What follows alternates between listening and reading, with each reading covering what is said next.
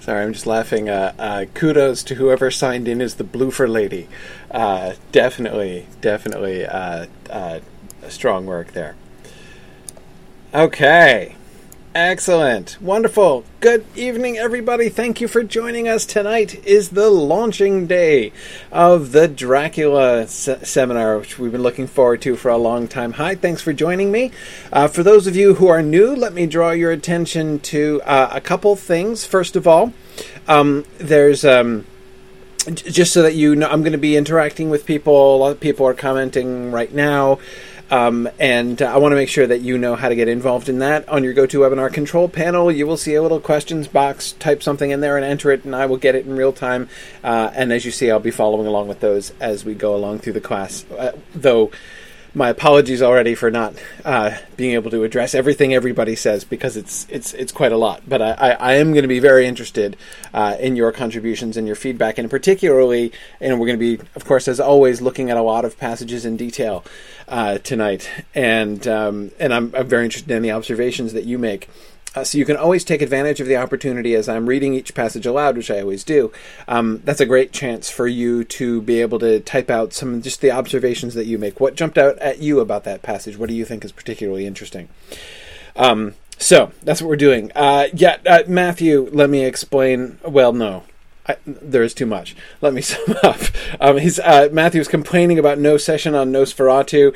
That was a tough one, uh, Matthew. I I I, uh, I, felt a bit of a wrench uh, in doing that. I wanted to get films from four, you know, very different periods, and of course Nosferatu. If I were to add a fifth, I would do Nosferatu. Uh, but um, I just I, I felt like 14 weeks was already probably pushing it for a comparatively short book. Uh, I mean, we're going to be doing that one, you know, almost as long as we, you know, no, the same length exactly as we did Jonathan Strange and Mister Norrell, which is four times as long, um, and has a whole mini series on it. So, and we talked about both. So, anyway, I'm uh, I'm we'll see. We'll we'll we'll, we'll see. I maybe I'll crack Matthew, but for now, I, I decided there's so many so many things. Um, and Brandon, yeah, I did want to include the one in memory of of Christopher Lee, absolutely. Okay, okay, okay. And, but thank you, uh, Arthur. You're reminding me. The second thing I said, there were two things I wanted to make sure to to, to point people uh, to uh, who are new. Uh, one is the questions box, so that you can contribute to the ongoing conversation. The second uh, is the chat room. If you go to the Dracula page on the on the Mythgard uh, Institute website, mythgard.org, and you go to the Dracula page, um, there's a little bouncing icon in the bottom right hand corner, and you can join the live chat room and talk amongst yourselves with several of the other students. That is not opt. That is not uh, uh, not mandatory.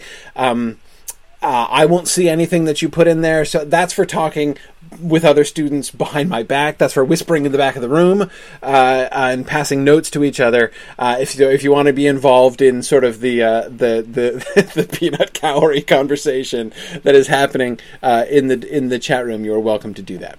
Um, so uh, yeah, Curtis says it's where the party is at. Exactly, exactly. So I just wanted to make sure that you uh, uh, that you uh, uh, knew where to where to find that and that it exists and everything. So all right, let's talk about Dracula. So um, I want to um, okay, I want to begin first by looking at the epigraph that we get at the beginning of the book.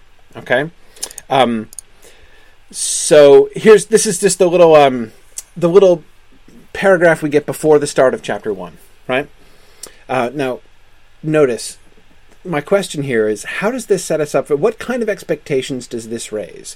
What issues are introduced by this? Uh, you know, how are what are we being pointed at, if you see what I mean, um, by this initial paragraph? How these papers have been placed in sequence will be made manifest in the reading of them. All needless matters have been eliminated, so that a history almost at variance with the possibilities of later day belief may stand forth as simple fact. There is throughout no statement of past things wherein memory may err, for all the records chosen are exactly contemporary, given from the standpoints and within the range of knowledge of those who made them. What do we get here? this is our context, essentially, right? This is our prompt that we are armed with before we begin reading chapter one. what does it prepare us for? What are the sort of questions or things that it's anticipating? Um, what are the promptings that it gives to us? What do you notice here? And Joyce, I see your comment there. That's exactly what I'm going to talk about next, but I wanted to talk about this first.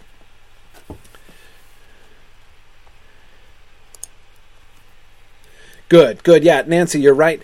It notes that the story that it's going to be told is is is is supernatural that we'd have a hard time believing that it really happened, but it's it is also assuring us that it's true, right?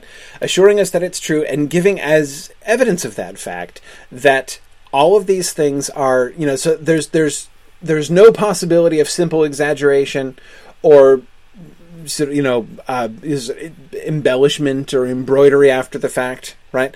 Um, notice what it uh, what it asserts, right? A, this text is based upon first person documents, right? So this is this is this is a collection of authentic accounts from eyewitnesses, right? And uh, if you're wondering as this seems to be one of the things that this paragraph is anticipating, right? That you might be wondering, well, how did we how do we find like out what Jonathan Harker wrote in his diary, right? Um, how do we get access to Jonathan Harker's diary? That seems like an affectation, right? It's you know, doubtless just a fiction writer using that as a mechanism, right? Um, and we're not told exactly how it is that we get our hands ultimately on Jonathan Harker, Harker's journal, but we're told in that first sentence that how these papers have been placed in sequence will be made manifest in the reading of them, right? So it will, although from the beginning, it might not be obvious. It'll become obvious later on how it is that we come to be reading Jonathan Harker's journal. Okay, um, so just in case that it sounds outlandish, don't don't don't don't think so. It'll make sense as you go along, right? So okay, so so take his word for it. These are first-hand accounts. This is simple. Uh, this is simple fact right? Simple facts be, being related, no exaggeration, no. this is not even like uh, recalling this decades later, right? Let me tell you the story of how it really was, because whenever somebody old tells the story of how it really was back in the day, it almost never is really simple fact, right? There's embellishment, there's nostalgia, there's, uh, and you know, but but no, no, no, no. All the records chosen are exactly contemporary. Notice the word chosen right? It suggests that things are rejected, right? That there are some things that might have been included in the account, but which have been excluded because they are insufficiently contemporary, or like basically they, they didn't reach the high standards that these texts which have been included have, right? There's almost that implication there, right? So only the most authentic, the most contemporary, you know the the most uh, you know sort of close to the action uh, uh, at, uh, knowledgeable accounts uh, are are included. Um, okay, okay, yeah. So, so exactly, it, we are set up, uh, as Joyce says, as Kimber says, we are set up to recognize the fact that this is this is true, right? That we're supposed to accept this as a as a true story. Um, we're supposed to accept this as, as, as reality. And Gerald, you make a really good point. Gerald Michael points out that it acknowledges that contemporary perceptions can be wrong right? Um, a history almost at variance with the possibilities of later day belief, right? Um, it recognizes the story that we're going to tell you. It's it's almost at variance with the possibility. It's it's it's it's it's it's almost impossible that people who hold modern beliefs, right, later day beliefs, um, almost impossible that people from that point of view are going to be able to accept the fact that this stuff could happen, right? But in order that a history in that category may stand forth in simple fact. All needless matters have been eliminated. No statement of past things wherein many memory may err have been included. Exactly. Um, so uh, yeah, Brent, exactly. There are going to be doubts brought up in the reader's mind, but we are to push through those. This is an important theme in the entire book that is introduced very forcibly here, right? Um, that we need to have an open mind, despite the fact that we're going to hear about things which are not really going to fit, um, which are not really going to fit with uh, the way that we normally look at the world. Um, uh, yeah, uh, good, Mark, good point. Um, Mark Ingram points out also we're not engaged in some kind of ungentlemanly reading of another gentleman's personal correspondence. Yeah, uh, there is something kind of prurient in that, right? Know, I mean, it would be a little bit indecorous for us to be reading somebody else's private journal and and uh, you know private letters between individuals and you know not addressed to us. Um, so yeah, there is a kind of um, uh, sort of permission granted, Mark, right? You know, in this in this little introduction, right, to show you like it's there's a reason that you're getting all this. Um, yeah, yeah. Um, okay, good. Um,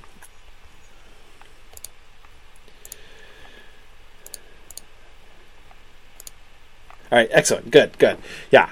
Um, so keep this in mind. So this is going to this this connects with some of the the central most most frequently repeated uh, concepts uh, of the book. This issue, this issue of the possibilities of later day belief, um, is going to come up again and again and again. It's going to be a really central idea. Um, uh, in the book. Um, uh, Brandon wonders how long after the events these papers have been gathered. Um, we will see. It it will be made manifest in the reading of them. Um, uh, that is to say, uh, to to say a little bit more than that first paragraph actually makes explicit. The story of how these papers come to be assembled, these different diaries and accounts come to be assembled, is a part of the ver- of the story itself. Um, so we will we will in fact see how all of that how all of that works. Um, anyway, so we will. So, but but but we are prepared. We've been told what to expect, right? So, are we to believe this is really true? No, this is fiction, but but the framework of that fiction, right, is that we are to ex- is that we are to accept it as fact. This is. Uh, um, it's an important directive that we are being given here at the beginning, right? That we are to engage with it in that particular way. The, this is not like a kind of acknowledgement, right? Of um, you know, sometimes a framework or a, you know, sort of a quotation or something at the beginning can give us that kind of cue, right? This sort of recognition.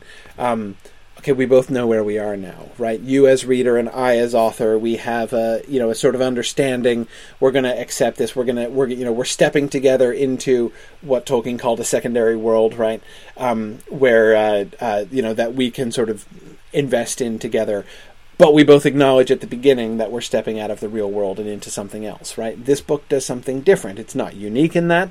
Um, uh, that was, of course, ultimately where the novel came from. I mean, if you think about uh, you know, the two first English novels um, were Robinson Crusoe and Samuel Richardson's Pamela. Both of those do exactly the same thing. That is, both of them claim to be merely the publication of first-hand accounts that were written and and you know ultimately retained. One being the private journals, and well, no, both being private journals. One being the private journals of Robinson Crusoe uh, when he was uh, stranded on his island, and then afterwards when he returned, and then uh, uh and Pamela, of course, being the private diary of. Um, uh, the rather voluble and exciting life of uh, um, of Pamela, who has a, an enormous quantity of time for writing, apparently, and writes very fast. Um, okay, so anyhow, okay.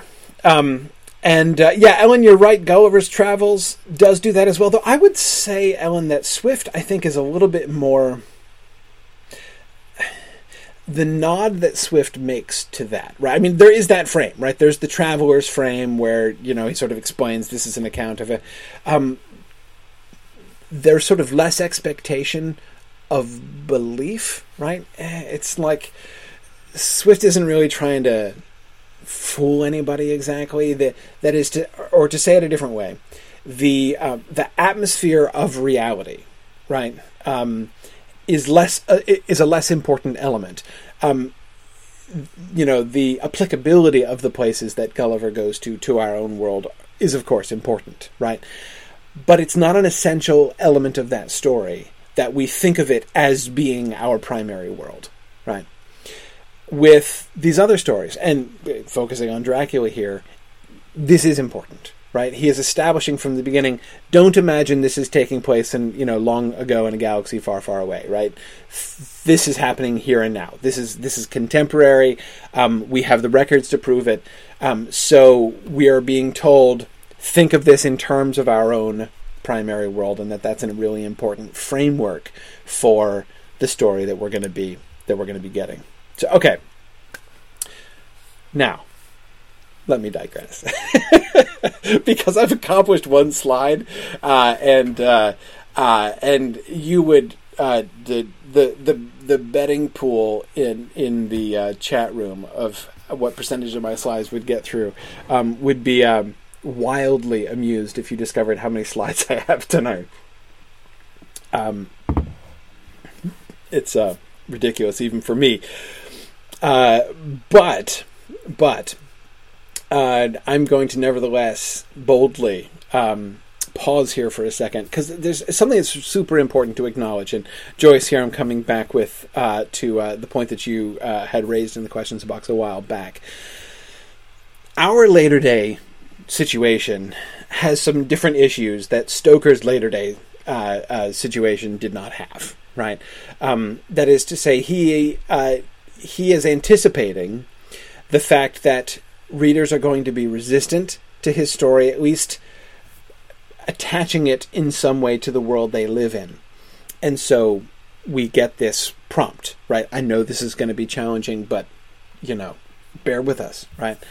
Um, we, of course, have an additional challenge. We have that challenge as well, but we have an additional challenge in it as well, which is essentially the problem caused by the spectacular, the incredible success of Dracula itself. Um, Dracula is one of the most one of the most like republished it's one of the like all-time bestsellers. I mean, it's uh, one of the maybe three or four best like most read books in the English language. It's remarkable, remarkable, remarkable, way high up, uh, and of course, the uh, even beyond, of course, the actual sort of sales and reading of the book, um, is the effect, you know, the impact on our society, which has been you know, and on our, you know, the imagination of our society, which has been far, far beyond that, and indeed, in many ways, as we'll see, uh, having quite forgotten what Bram Stoker's story actually was. Um, and uh, yeah, I mean, Brandon, as you point out, everybody knows about Dracula. Even if you've never read the book, everybody knows about Dracula. Everybody knows about vampires. Um, so there are two issues here.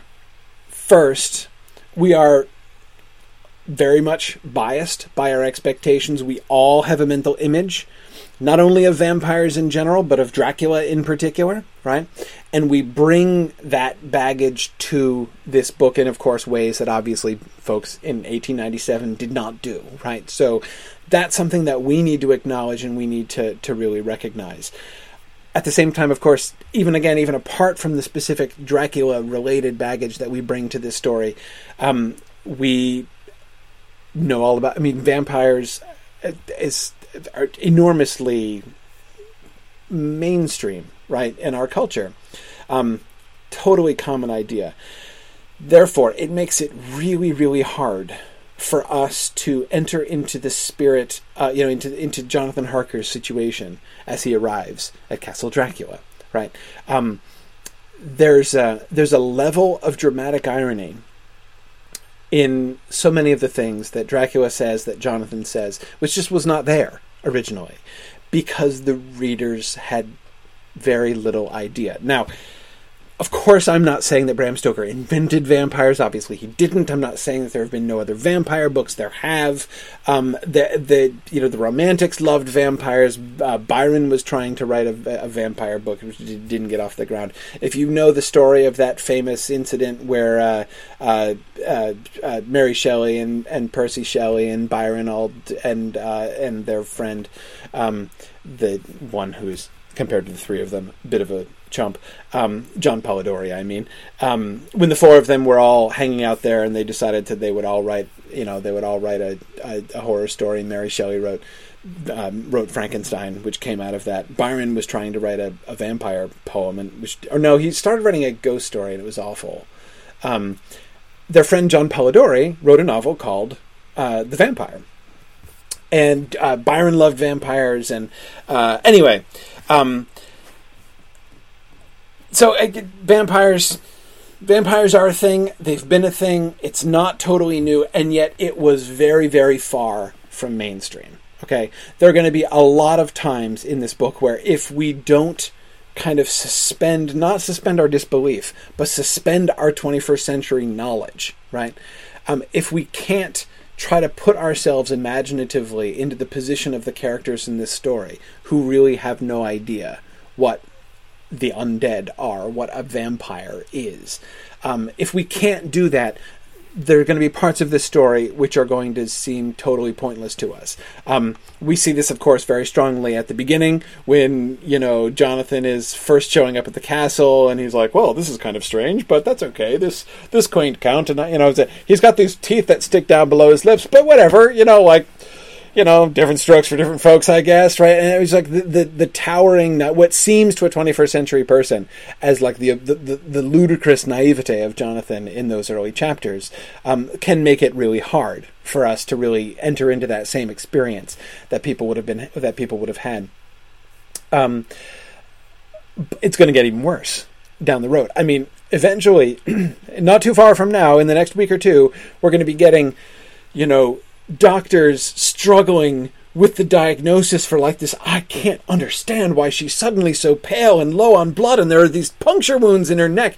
And it's like you know absolutely anybody. I mean it's it's like any teenager from Sunnydale California could tell you in a heartbeat what was wrong with that person right? And here are these specialists who are uh, uh, who are uh, completely um, uh, completely stumped.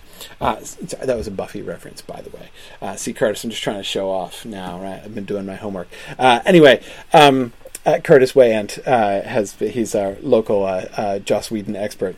he's been I've been watching Buffy since I finished Doctor Who. Anyway, um, point is we have to suspend our knowledge of this. Although it was not a new phenomenon, although it had been around, it was not at all in the popular mind. This was just not. So, I mean, most people would not did not have any idea. I mean, you can see it's it's it's plain as the story goes on how alien this concept is to everybody, um, uh, to everybody involved in the story. So we have to. Um, so we have to get ourselves into that mindset. And that just takes an imaginative leap on our part. We have to try to forget everything that we know. Um, and uh, originally, uh, anyway, that that um, yes, Bram Stoker is the one who put Dracula himself um, uh, on the map, but um, uh, but um, but anyway, yeah, it's a, it's it's it's um yeah, Carito, you're right. The word vampire doesn't even come in very much, um, and and a lot of the time when the word vampire is used, you have to be careful about this. What does the word vampire mean? Tolkien fans will have heard me talk about this before. When somebody, when a British person of the early 20th century says a vampire, what do they mean? They're talking about the bat. Yes, they are talking about the bat. They don't say vampire bat. There's no reason to specify vampire bat. They just say it's a vampire, right? Um, and you will see that expression used in exactly that way later on in this book. Um, so the for them the metaphor worked the other way around. You see what I mean? That is, it's not this species of bat, bat we are naming vampire bats because they, they bite people and suck their blood like vampires do for the characters in the story, it works absolutely the other way around, right? There's this like living dead creature which sucks the blood out of kind of like vampires do, like bats do, right? Um, it's not the other way around, right? So okay. So we have to focus on this. So in the interests of a trying to uh, re-enter the pre-vampire, pre-Dracula mindset, and also trying to be vigilant against um, bringing in our own presuppositions about Dracula. But you know what he does, what he can do, what his strengths and weaknesses are, what because you'll notice if you've paid attention, you will have noticed already that there are some of the traditional weaknesses associated with Dracula which he simply does not have. As for instance, very notably, uh, he can travel around in the sunlight perfectly well. Absolutely does not in any way catch fire uh, when he goes out into the sunlight. Um, so um, anyway, anyway, there's uh, uh there's. um, many differences. So here's what we need to do. Let's um, let's meet this Count Dracula fellow and see what we find, shall we? Let's make some observations here. Let's start off with his physical description so that we can attempt to start getting Bela Lugosi out of our minds. We'll come to Bela Lugosi. Um, by the way, though, this also means we're not talking about movies. We're not talking. We're not talking about anything else. We're just focusing from now on, from this moment. We're focusing only on this book. Forget about everything else. Okay. His face was a strong, a very strong, aquiline, with high bridge of the thin nose and peculiarly arched nostrils, with lofty domed forehead, and hair growing scantily round the temples, but profusely elsewhere.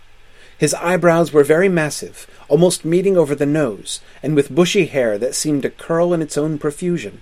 The mouth, so far as I could see it under the heavy moustache, was fixed and rather cruel looking, with peculiarly sharp white teeth. These protruded over the lips, whose remarkable ruddiness showed astonishing vitality in a man of his years. For the rest, his ears were pale, and the tops extremely pointed. His chin was broad and strong, and the cheeks firm, though thin. The general effect was one of extraordinary pallor. Hitherto I had noticed the backs of his hands as they lay on his knees in the firelight, and they had seemed rather white and fine, but seeing them now close to me, I could not but notice that they were rather coarse, broad with squat fingers. Strange to say, there were hairs in the center of the palm. The nails were long and fine, and cut to a sharp point. As the Count leaned over me and his hands touched me, I could not repress a shudder.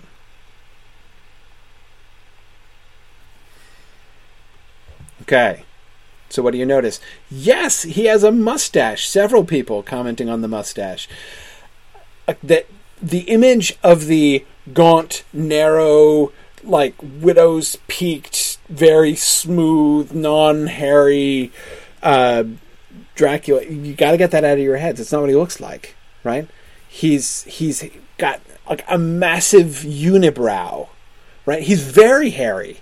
Uh, uh, he's he's got long mustaches, almost like big bushy. I, I don't know if his eyebrows stick out past the brim of his hat. I mean, not everybody can be quite so superciliously blessed as that, but um, uh, but anyway, he's got really bushy eyebrows, right? His hair is is uh, seems to curl in its own profusion, right? I mean, he's um he's a real he's a really hairy guy. Plus, he's got that extra hair on the palm of his hand. That's one element of this description, which seems to be drawn from uh, uh from uh, sort of folk tradition. Uh, several of you are saying he sounds like a werewolf. Um, yes, the the werewolf and vampire myths seem to be linked. Remember, uh, in fact, uh, we'll get to this passage a little bit later on. Remember, there's a, a single word that um, Jonathan looks up in his little polyglot dictionary, which could mean either werewolf or vampire. Right? He doesn't he doesn't really know what it means. You know, sort of in what in what context. Um, but anyway, so yeah, the uh, I, I it seems to me very likely that the distinction between werewolf and vampire is uh, less important here than we might make it. Again, we you know we we've been long used. We have we have now very long and robust traditions of you know werewolf stories and movies and vampire stories and movies, um, and uh, that but. Um, neither one of those things were true. Again, vampires, werewolves, both of them long traditions, but um, but b- both similarly outside of the uh, mainstream here at this point. Um, okay, what else? So Harry. As for the initial description there, um, this contains a lot, and I'm not very good at this. Um, this contain, uh, you will see that Bram Stoker loves physiognomy, right? The uh, uh, the study of the physiognomy that is how you can how you can tell about people's minds and personalities by the features of their face, right? Um, um, this uh, little spoiler here uh, later on when someone will say to uh, Van Helsing, "You don't know what it is to doubt yourself. You can't with eyebrows like yours." Right? People say things like that in in this book quite a bit. Uh, it's a it's a it's a physio- it's a, f- a physiognomy thing. The belief that certain features correlated with certain mental capacities or certain uh, um, or certain personality characteristics. So his uh, his very strong aquiline face, um, with the high bridge of the thin nose and peculiarly arched nostrils. That I believe, if I am getting this correctly, um, that suggests cruelty. It's associated with cruelty. Um, the why, why, does he have a lofty domed forehead? Any any any guesses about the lofty domed forehead? What do you think that means? Yeah, exactly, Karita. He's smart. Um, uh, or as that as they'd say locally around here, he's wicked smart. Um, yeah, yeah. Vampire, uh, uh, uh, Count Vampire, Count Dracula is extremely intelligent, and that is obvious from his face. Um, I think that's even associated with the um, uh, with the um, the thin hair at the temples, but profuse everywhere else. I think that's also a brainy thing. I'm not 100 percent sure though. I, again, my physiognomy is is uh, is is kind of rusty. Um, what else? What else do we notice? Anything else strike you? His ears were extremely pointed. Yes, yes, Arthur. Yeah, he's uh, Arthur. Arthur thinks he's ale. what, Arthur? Wasn't there somebody else you were diagnosing as being ale before? Um, yeah, he does have pointy ears. Yeah. Um, yeah, Joyce, the coarse, broad hands definitely not those of an English gentleman. That's exactly what Jonathan is noticing. Um, that's what Jonathan is uh, pointing to when he says uh, that he had they had seemed rather white and fine as an English gentleman's hands would be, um, but he sees in, instead they're they're actually rather coarse, um, and his fingers are squat and broad, which is not how an English a, a, a good English gentleman's hands uh, would be. Um, good. We have the combination of uh, Tom, as you emphasized, both his age and his strength. He is prodigiously strong, um, and this is something that uh, Jonathan notices right away. Um, good. Kimber makes a great observation, and James Liebach was just pointing to the same thing. Uh, the the opposites, the sort of extremes, right? He uh, he his his his oh, the general effect was one of extraordinary pallor. Right, he's very, very, very pale, but his lips are uh, are they, they are remarkably ruddy. Right, showing an astonishing vitality in a man of his years. Um, in a man of his years, right? That is all of this is he's his hair is white, right? I mean his his white his mustaches are white. Uh, he's an elderly gentleman that uh, Jonathan Harker meets. Um, as for the fangs, you know, the teeth which uh, protrude over the lips, again, you know, some people have weird teeth. Uh, you know, we're pre orthodontia here, so, you know, stuff happens. Um, but, um, um, yeah. Anyway, okay. So let's see what what else. Uh, what else do we get to know? Let's let's continue filling out uh, uh, Count Dracula's. Uh, uh, oh, good, Nancy. Yes, the fingernails stand out to me. Notice, Nancy. This shows us something. That's one of the things that most of all of these things most directly tell us something about his personality, right? Because it's due to his own personal grooming. He has, you know, filed his nails to a point right? Uh, he has chosen to give to give himself claws for reasons best known to himself, right? So yeah, that's uh, that's interesting. Um, uh, okay. Um, yes, Brent. We, he does appear. Uh, he does appear in in in different ways, right? He does appear.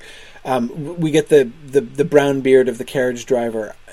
Brent, is that a question of him cha- like actually physically changing his own appearance, or is that a question of him wearing a fake beard? Um, I don't know. I'm not sure what we're supposed to be understanding there. Um, but um, but yeah, Brandon. Yeah, Brandon says Harker, a proper English gentleman, is encountering a noble who looks nothing like he probably expected. Right, but Brandon, you'll notice he accepts that because why should he know what to expect in a Transylvanian nobleman? Right, Jonathan is in his not uh, judging Dracula on his appearance. Jonathan is being urbane, right? Well, I know I can't expect everybody to have uh, all of the same customs as we have back home in England, and you know things are different in a foreign land, and um, uh, you know, so that's all. Um, uh, again, as I said, it, it makes uh, it makes good sense that he would think that way. Um, yeah, exactly. Karita's saying he's he's thinking, well, they probably all look like that. Yeah, exactly. I mean, he doesn't he doesn't know any other Transylvanian nobles.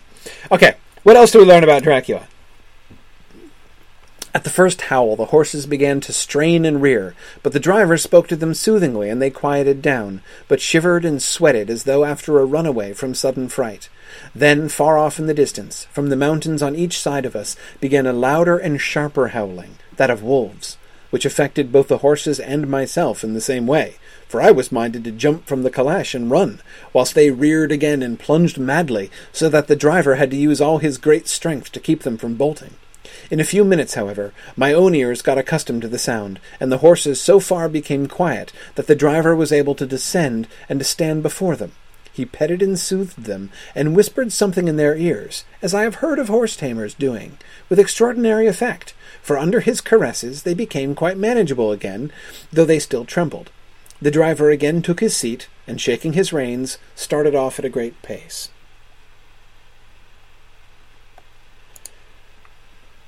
What do we see? Yeah, he. His connection with animals. People always remember the wolf thing. People don't usually remember the horse thing. This is a this is a moment in the book which often gets overlooked by people, right? He's not just he, he's about more than just rats, bats, and wolves, right? Um, he does seem to have a connection with all kinds of animals. Um, notice there's a second thing that we get here, right? What else do we get here apart from apart from the horses and the wolf?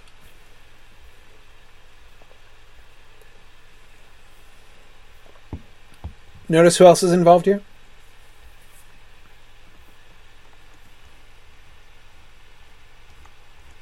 Yeah, yeah, Lily is not not quite as uh, good with humans. Um, not quite, not quite. Um, what other animals are involved? There's another animal involved here. We got the horses, the wolves. No, I'm not thinking of Jonathan. I'm thinking beasts. Dogs, Ellen. Yes, dogs. Um, when the first howling at the beginning is dogs howling, um, and he, and he hears them howling all over the place, and then wolves begin to join in. Now, whenever I'm reading this, at first when he starts talking about the dogs beginning to howl, my first response is to be like, oh, Jonathan, I bet those aren't really dogs. Right? I bet those are really wolves. But no, they are really dogs because then he notices when the wolves start howling, right? He knows the difference between a wolf howl and a dog howl, and he recognizes when the dogs start howling. Or, excuse me, when the wolves join in and start howling, right? So the dogs were howling previously. Now, why were the dogs howling? Were the dogs howling in response to him? They're responding. Remember what's going on here? when this is happening? Uh, what time is it? What's going on? You remember this?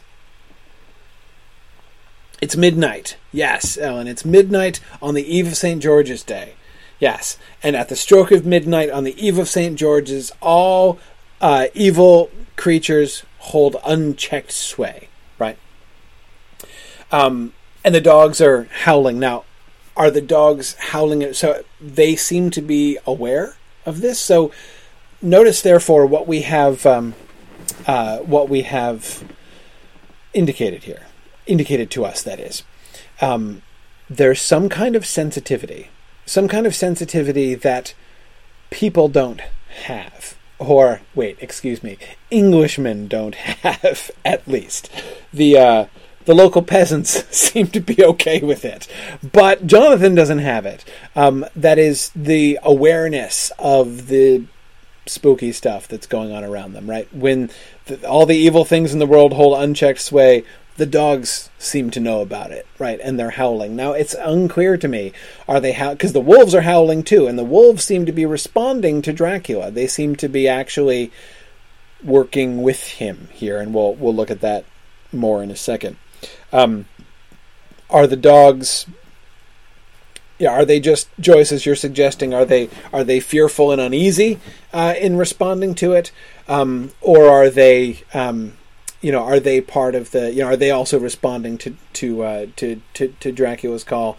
I don't know. We'll see. You know, we we might be able to gather some more information on this in the past. But in any case, we see Dracula being able to to be connected to to bring all of these other beasts that at least all the ones we see him interacting with uh, bring them into compliance with his will. Uh, Lee Smith was talking about him sort of uh, scaring or intimidating the horses into being quiet, and it's possible um, we don't know exactly what he whispers in their ears, right? Whether it's something soothing. Uh, uh, you know, he seems to be petting and soothing them in the sense that he's trying to calm them down. Uh, does he actually whisper some dire threat in, uh, into their ears? We don't really know, of course. Jonathan doesn't actually hear what he says, um, but he is, in any case, able to bring the horses into compliance with his will. So, okay.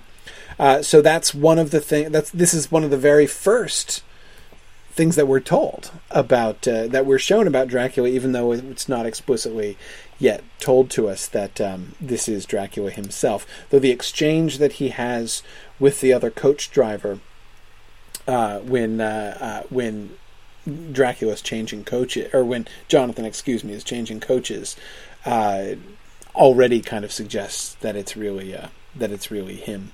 Um, okay, what else? Here's the wolves. All at once, the wolves began to howl as though the moonlight had had some peculiar effect on them. The wolves jumped about and reared and looked helplessly round with eyes that rolled in a way painful to see, but the living ring of terror encompassed them on every side, and they had perforce to remain within it. I called to the coachman to come, for it seemed to me that our only chance was to try to break out through the ring and to aid his approach. I shouted and beat the side of the caleche, hoping by the noise to scare the wolves from that side so as to give him a chance of reaching the trap. Uh, that is the coach, the trap, not a trap for something. okay, anyway. How he came there I know not, but I heard his voice raised in a tone of imperious command, and looking towards the sound, saw him stand in the roadway. As he swept his long arms, as though brushing aside some impalpable obstacle, the wolves fell back and back further still. Just then a heavy cloud passed across the face of the moon, so that we were again in darkness. When I could see again, the driver was climbing into the caleche, and the wolves had disappeared. This was all so strange and uncanny that a dreadful fear came upon me, and I was afraid to speak or move. Okay, good. Karita, excellent observation. We do before we get to what we learn about Dracula, we do learn that Jonathan is spunky. I agree with you. Um, Jonathan, uh, there there's a pack of wolves closing in on them, right in the darkness. This is um, this is a big deal, right? Um, it kind of looks like they're all going to die. Um, but yet Jonathan's response to that is to say, you know, our only approach is to try to break out, right? And he's trying to he's trying to do his part to enable the coachman to get back through. Notice he doesn't like screw it, forget the coachman, right? I'm going to just whip up the horses and make a break for it, and he can shift for himself, right? It's uh, so yeah, we, we, do learn some really interesting things about Jonathan here very uh, uh, uh very early on. Um, now, more, more, more. What do we see here? What do we learn? What, what do we learn about Dracula in this passage? We see that he has, so we've already seen that he seems to be able to impose his will upon animals. We see that he seems to have an even stronger affinity with the wolves. Right? He doesn't just wave his arms at the horses. He's got to go and calm them and stuff like a you know like a normal person does, though he does it extremely effectively, right? Um, they seem to respond to him very much, but um, but with the wolves, he's just to wave his arms and they they obey him, right? Um, yeah, he just he just he commands them. I think that that is a. Um, uh, I mean, that's that's the word there. Tone, his uh, voice raised in a tone of imperious command. Yeah, yeah. Um,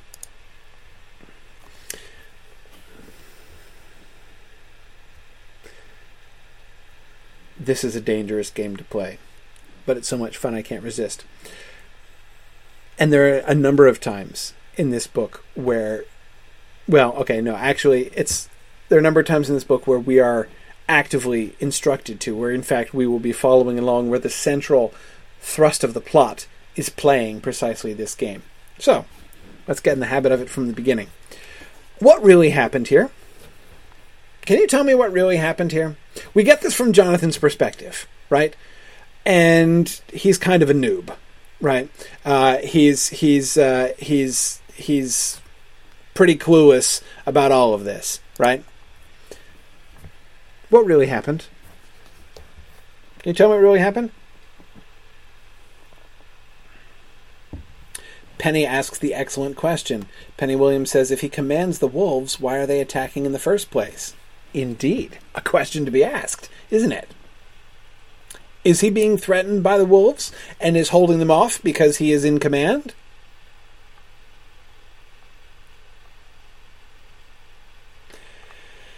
Yeah, I think he's in cahoots with the Wolves. All the evidence that we get, I mean, not up to this point, right? We, we don't have enough evidence at this moment, but even by the end of chapter three, which is where we're officially stopping today, so I'm not going to talk about anything post chapter three. Um, but um, at least I'm going to try to resist doing so. Uh, but even by the end of chapter three, we have plenty of evidence to uh, believe that he is under he has the wolves under control. I don't think he's have a meeting with the wolves exactly.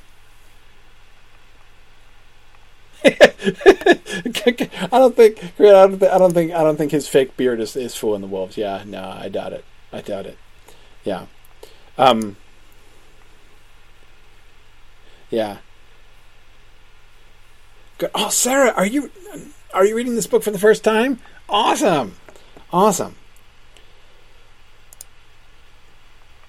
Is he testing Jonathan? Maybe. Maybe. Um, think about it this way.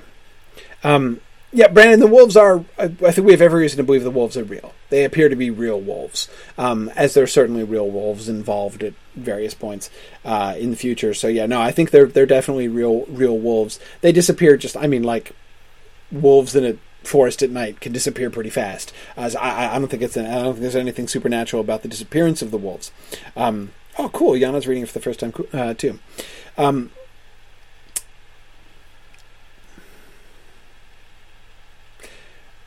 here's my theory. Note how the wolves are standing.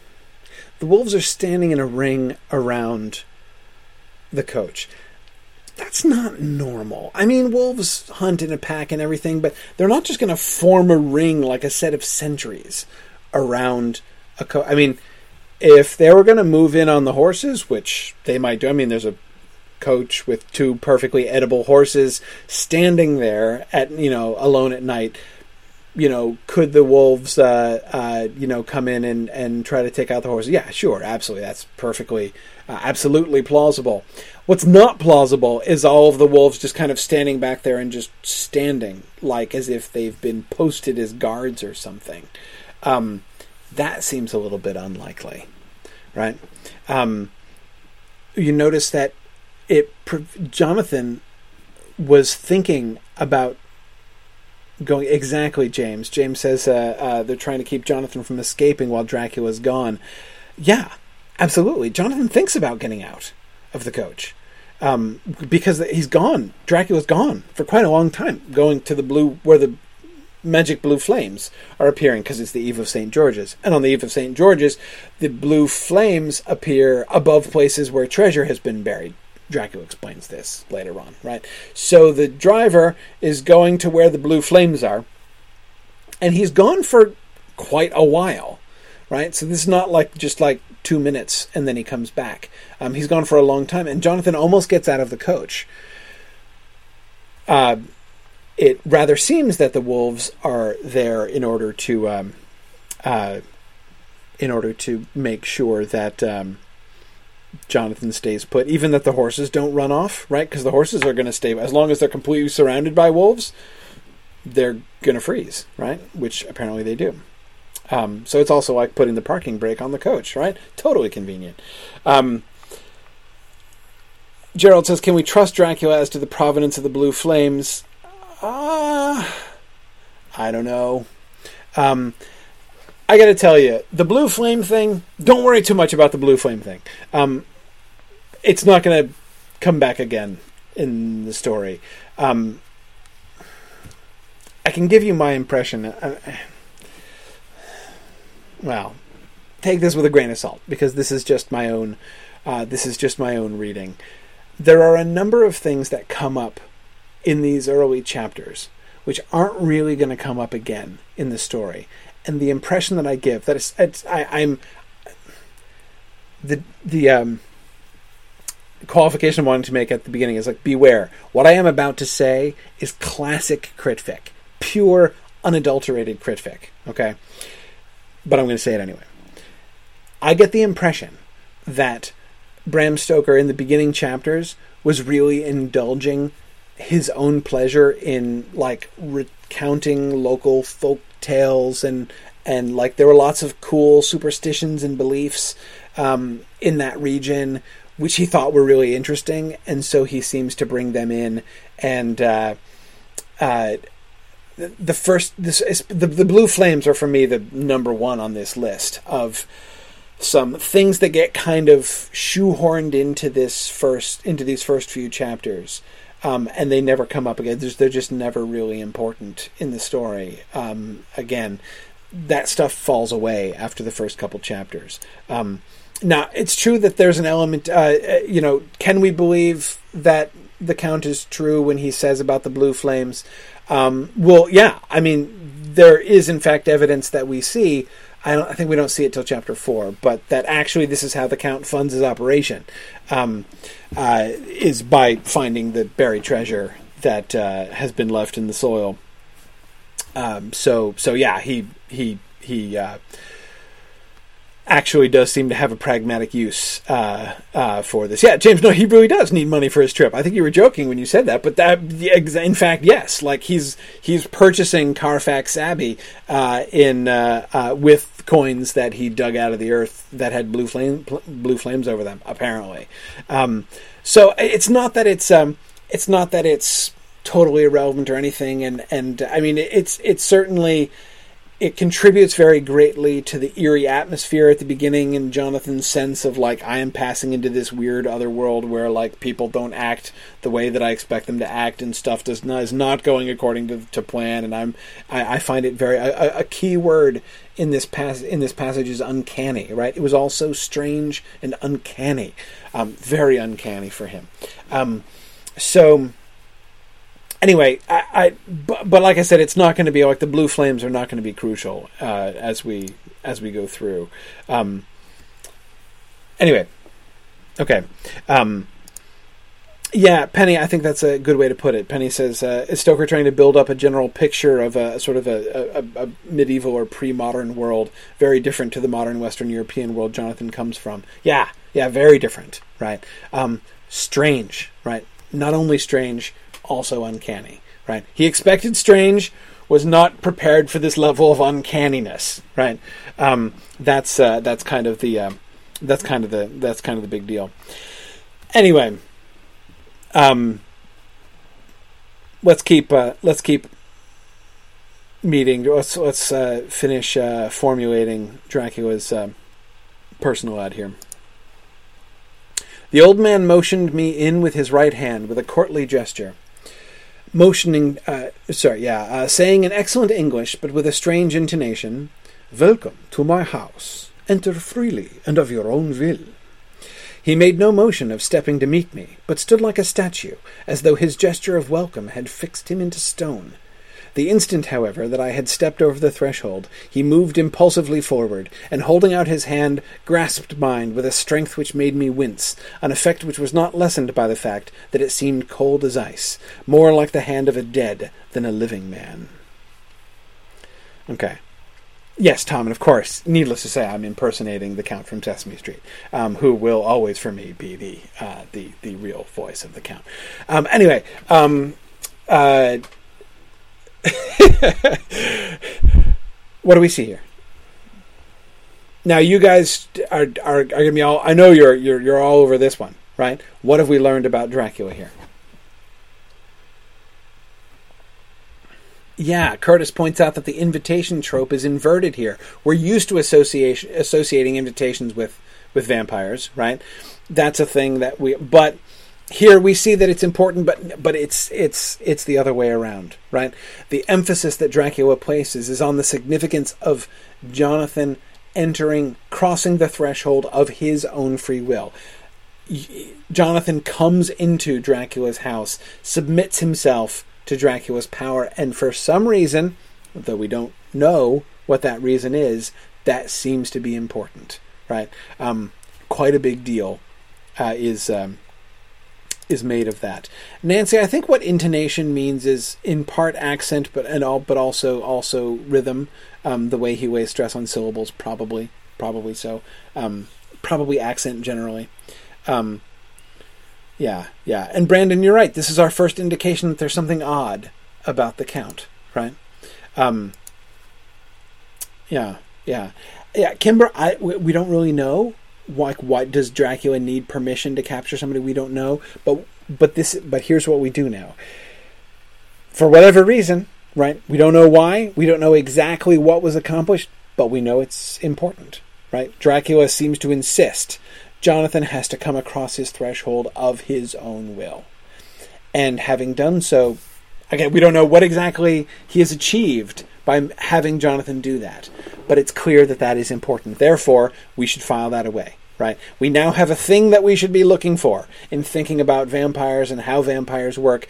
We should be thinking about will and choice, right? The relationship with their victims and the engagement of the will of the victim. Um, that seems to be a thing, so let's let's keep an eye on that.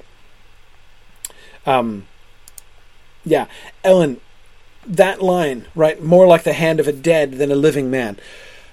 It's it's lines like that that make the modern reader just facepalm. Like seriously, and you're going to the guy's house, right? Like Count Dracula in Transylvania, and you shake his hand, and his hand is cold like a corpse, and you're not suspicious, right? Well, no, I mean lots of people have cold hands, right? Um, and so to us, from in the from the post Dracula perspective, that line seems like the most obvious tell in the world. Right? And I'm like, like you know, it, it's tempting to say as a modern reader, like, gosh, like could Bram Stoker tip his hand a little bit, you know, further? Right? I can't quite see every single card in the hand. Right? I mean, it sounds like such an obvious giveaway, but it's not an obvious giveaway. Right? It's just a, it's just a thing that you say right? I, you know, wow, his hand was so cold. It's, it's like the hand. It was, it was, it was like the head of a the, the hand of a dead man. But remember, we don't have a concept of dead people walking around. We're not expecting that, right?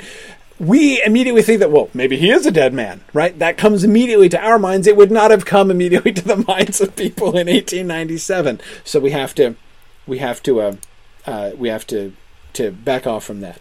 Um, and Yana, wonderful. Yeah, Yana says, uh, uh, Yana says, can I say that as a non-native English speaker, the dialogue of the Count is done with just the right amount of clumsiness. Um, yes, I do like uh, his clumsiness. Uh, Yana, I will be I, I, I, can't wait to see what you think of Van Helsing's dialogue because Van Helsing is also a clumsy English speaker because he's Dutch. Uh, so I will be very, very interested. Uh, for anyone who doesn't know, Jana uh, is from the Netherlands. So, uh, so Jana, I am. Um, I'll be very interested to see what you think of his uh, of his uh, his his Dutch accent. Um, okay, let's see. Let's see. Looking at so again, I apologize for not being able to to uh, um, uh, address everybody's uh, comments. Um, yeah, so Carrie, you're right. Carrie um, Carrie Gross points out that Stoker is foreshadowing here, but he's also still keeping his main character clueless. Yes, though again, I would emphasize still like 98% of the readers are still clueless too right? I mean it's a it's sort of a creepy detail like ooh it's almost like touching a corpse like ooh that's kind of uncanny that's kind of creepy right? It's it gives you a creepy vibe but it's it doesn't like well that proves that he's a you know that he is the living dead right?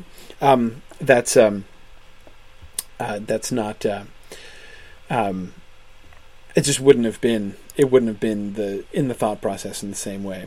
Um, yeah, good. Sarah Lagarde is pointing out how the uh, that whole entering of your own free will um, seems. She's uh, seeing the connection to the, the sort of traditional uh, fairy tale uh, tradition that you know that, that idea of entering of your own free will of crossing thresholds um, is a is a big deal that has a long history, not just in vampire stories, but uh, uh, but in other stories. It's a it seems to be a, sort of a magic thing. Um, yeah, I agree. Um, and good, Joyce is right to point out that Stoker's readers would have been much more familiar with death and dead bodies than we are. Um, yes, you're certainly right, Joyce. They would have been much likelier to have touched the hand of a corpse than we are likely to have touched the hand of a corpse. Um, we are way squeamish about dead bodies, uh, and I bet very few people attending this class tonight have ever touched a dead body before.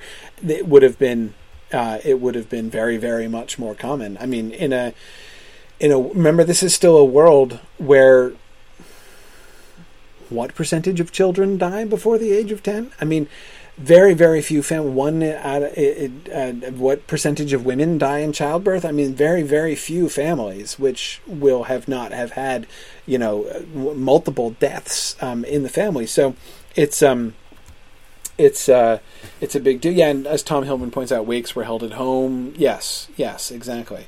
Um, so uh, so yes, that it's it's again another thing. Not only are they not thinking zombies and vampires when he says that, but again, it just would have been a simile. It's a simile, right? It would have been a simile which actually would have helped them to understand this is how cold this guy's hand was. His hands were super cold, right? Just like the hands of all the corpses that you've touched, right? Oh, okay, yeah, right. Um, um, okay, all right, good. What else? What else, Dracula? I only slept a few hours when I went to bed, and feeling that I could not sleep any more, got up. I had hung my shaving glass by the window and was just beginning to shave. Suddenly I felt a hand on my shoulder and heard the Count's voice saying to me, Good morning. I started, for it amazed me that I had not seen him, since the reflection of the glass covered the whole room behind me. In starting, I had cut myself slightly, but did not notice it at the moment. Having answered the Count's salutation, I turned to the glass again to see how, how I had been mistaken. This time there could be no error, for the man was close to me, and I could see him over my shoulder, but there was no reflection of him in the mirror. The whole room behind me was displayed, but there was no sign of a man in it, except myself. Exactly. Arthur saying, vampire, right? That, of course, right? This doesn't even surprise us. Remember, we don't know any of this stuff, right? We have no association. Pre 1897, we have no association between vampires and mirrors, right? That is absolutely not in the public knowledge. So, the reaction that we, as if we try, we're trying to imaginatively put ourselves back into the 1897 point of view, our reaction, it's going to seem simply strange and uncanny, just like Jonathan's experience of the night before, right? Like, whoa, what does that mean? Right? Notice the implication of Jonathan's word choice. There was no sign of a man in it except myself, right? Is he no is he not a man? Is the why doesn't he appear in the mirror? What's what could possibly explain his lack of appearance, his not casting an image uh, in a mirror? Um, yeah, and yeah, Karita, he, he, didn't realize there are no mirrors in Castle Dracula. Um, he didn't realize that Jonathan had brought a mirror in his luggage. Jonathan is standing; he has a, just a little small shaving mirror that he brought, right? And so he's uh, he's standing up close to that, shaving in his shaving mirror. So when Dracula comes in, he can't see the mirror; he just sees the back of Jonathan's head. Uh, that's uh, how that's uh, how that appears to be described. And Andrew, yeah, he's he's seriously weirded out. But remember, why should he be scared? I mean, it's deeply weird. It's very uncanny, but it doesn't me he doesn't know what to make of it. It's a it's a, a, a bizarre piece of data that he has no idea how to parse. Right? What on earth could that mean? I mean, notice it's it's it's almost like the, there's like an open question. He doesn't know if if if there's something wrong with Dracula or there's something wrong with himself. Like, is it me? Why am I not seeing that guy in the mirror? Right? Um, so, uh, yeah, it's it's again we would be freaked out, right? Um, I mean, I think uh, uh, to hear Curtis, I'm thinking about Buffy and Angel again. Uh, in uh, you know, in those series, like Angel is always very careful never to be seen around a mirror, right? Because if anybody get, get, sees that his reflection doesn't show up in the mirror, it's going to be like dead giveaway that he's a vampire, right? That's how it is for us, right? You know, if we see somebody who's not reflecting in the mirror, we're immediately thinking vampire. We're immediately thinking, at the very least, like there's something deeply wrong with you that you don't appear in mirrors, right? But Jonathan doesn't have anything like those kinds of associations. Um, uh, yeah, yeah. Um, yeah, Carrie says, Can we feel Jonathan stacking up a list of oddities that he must not think about yet? Yeah, Carrie, we're going to come back and look at that. Um, my, it, is my part of my optimistic goal is to. Um, uh, is to get back to looking at Jonathan. At this, I, I love looking at Jonathan's kind of commentary about his own processing of things, watching Jonathan's perspective change uh, over the course of these first few chapters is really is really fascinating. Karita says maybe all foreigners don't appear in mirrors, right? Exactly. You never know, right? I mean, they might do things differently in Transylvania, right? You never can tell with those foreigners. Uh, yeah, yeah, exactly. Um, okay, okay, so but this is in the category uh, like this is uh, so there are several things several things about the count which seem just kind of odd right and there are several things about the count which seem to be definitively supernatural right uh, some things which are idiosyncratic, other things which are actively alarming, right? And this does seem to be in the actively alarming category. Uh, now, Carrie, you're right that he he doesn't jump to conclusions, right? That's not Jonathan's way. He doesn't panic about it. Um, there is almost a sense in which he's just kind of pushing that away to put that together with some other data and think about it later on. Um, but um, uh, but anyway, yeah. Uh, James, you're right. The laws of physics are, are, are purely English as they should be. Absolutely, uh, yeah. So if he doesn't, uh, if he doesn't, uh, uh, if he can't be um, I mean, you know, foreigners can't all be expected to comply with uh, uh, good English laws of nature.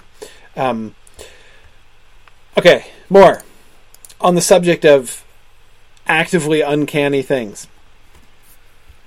Uh, what I saw was the Count's head coming out from the window. I did not see the face, but I knew the man by the neck and the movements of his back and arms. In any case, I could not mistake the hands, which I had had so many opportunities of studying. I was at I was at first interested and somewhat amused, for it is wonderful how small a matter will interest and amuse a man when he is a prisoner, as after he's now panicking about being a prisoner. But my very feelings changed to repulsion and terror when I saw the whole man slowly emerge from the window and began to crawl down the castle wall over that dreadful abyss, face down, with his cloak spreading out around him like great wings. Uh, notice Count Dracula like Balrogs, does not have actual wings, just simile wings. Want to make sure we're perfectly clear on this, so we can head off that does Dracula have wings uh, internet controversy right uh, uh, uh, in the bud there. Okay, at first I could not believe my eyes. I thought it was some trick of the moonlight, some weird effect of shadow, but I kept looking, and it could be no delusion.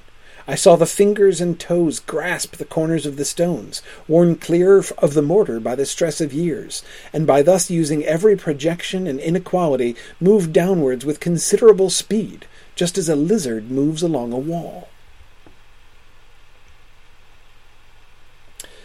Um, yes, uh, Philip. Uh, Philip is uh, noting that Jonathan is finally experiencing terror. Right? Yes, exactly. Good. Good. Um, but no, Arthur, he's not an ent. I know, yeah, this, their fingers seem to freeze onto rock. Yeah, no, it's it's not like that.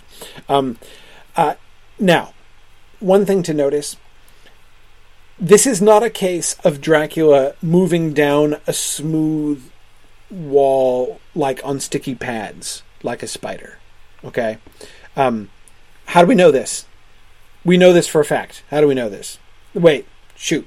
We don't know this by the end of chapter three. Never mind. Never mind. We'll come back. Uh, point is, Jonathan's going to climb down this same wall. So, uh, not face down, feet first, but he's going to climb down the wall himself too. So there's obviously the stones of the wall are obviously rough enough that he gets can get finger and toe holds for a normal human being to be able to climb down this same face. Um, so it's not utterly spoiler word from chapter four. Jonathan will climb the wall. Um, I'm not going to tell you where he goes and why, but uh, he climbs down the wall. Um, so, uh, so anyways, the point is, it's important for us to, to, not imagine him just like walking down a really smooth wall.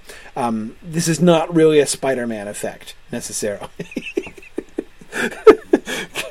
Maybe all foreigners climb down Paul's face. Karita's, at some point in this class, you're going to make that joke, and it's not going to crack me up, but that might not actually happen. Um, Okay, yeah. Um, Nancy, good. Nancy said he holds on with his toes. Is he wearing shoes? He seems not to be wearing shoes, Nancy, as far as we can. T- I mean, I get shoelessness out of that. Um, yeah, yeah. So, um, yeah. I, that, but I mean, at that point, like, by the time his feet emerge from the window and he's noticing the bare toes, if he does indeed have bare toes, I think, um, uh, I think uh, that's sort of the least of the least alarming element of what's of what's going on here. Um, uh, notice that this is the thing that um, first and most thoroughly convinces Jonathan that the count can't really be a man right? He's this. He is this, he is not human. This is the first thing that he's done, which is plainly, obviously, manifestly inhuman, right? Not just supernatural, inhuman, right? There is something like and and the he compares him to a beast. He's like a lizard, right? Um, moving downwards with considerable. So he's not just like carefully going down and just he likes climbing down, uh, uh, you know, face down uh, for the challenge of it. Um, but rather, he he just naturally does it, um, as if he were as if he were a lizard or something. Um, yeah, James, I'm not sure what to make about the cloak. I I mean, it could be the wind as much as anything. I mean, and even what exactly with this cloak spreading out around him like great wings. Um, I don't. I'm not sure exactly what that means. Like, does that mean that his cloak is not hanging down, that it's flapping? I don't, I don't really know. Um, I mean, he's going down fairly quickly, and there could well be a wind. That's, the physical description of it there is not really clear to me. It could be hanging down, possibly. Is the cloak defying gravity, Joyce? That's exactly the question. I don't think we have enough clear evidence to say the cloak that he's wearing is definitely defying defying gravity. Um, but uh, yeah, Matthew, good. The allusion to wings adds to the animalistic comparison Jonathan is making. I agree with that, Matthew. Um, that seems to be the whole point of him uh, uh, alluding to it, right? He looks. He's, Dracula is now, in Jonathan's mind, clearly in the category of monster, right? Not human. He still doesn't. He just still doesn't get what it is. He still doesn't understand, but he's clearly He's clearly not human. But what's he like? Okay, so we've talked about some peculiarities of his behavior. Uh, we've talked about, um, you know, some of his likes and dislikes, right? But what about his personality? No, it's not a Holocaust cloak, Arthur. Um, what about his personality? But, Count, I said, you know and speak English thoroughly. He bowed gravely. I thank you, my friend, for your all too flattering estimate, but yet I fear that I am but a little way on the road I would travel. True, I know the grammar and the words, but yet I n- know not how to speak them.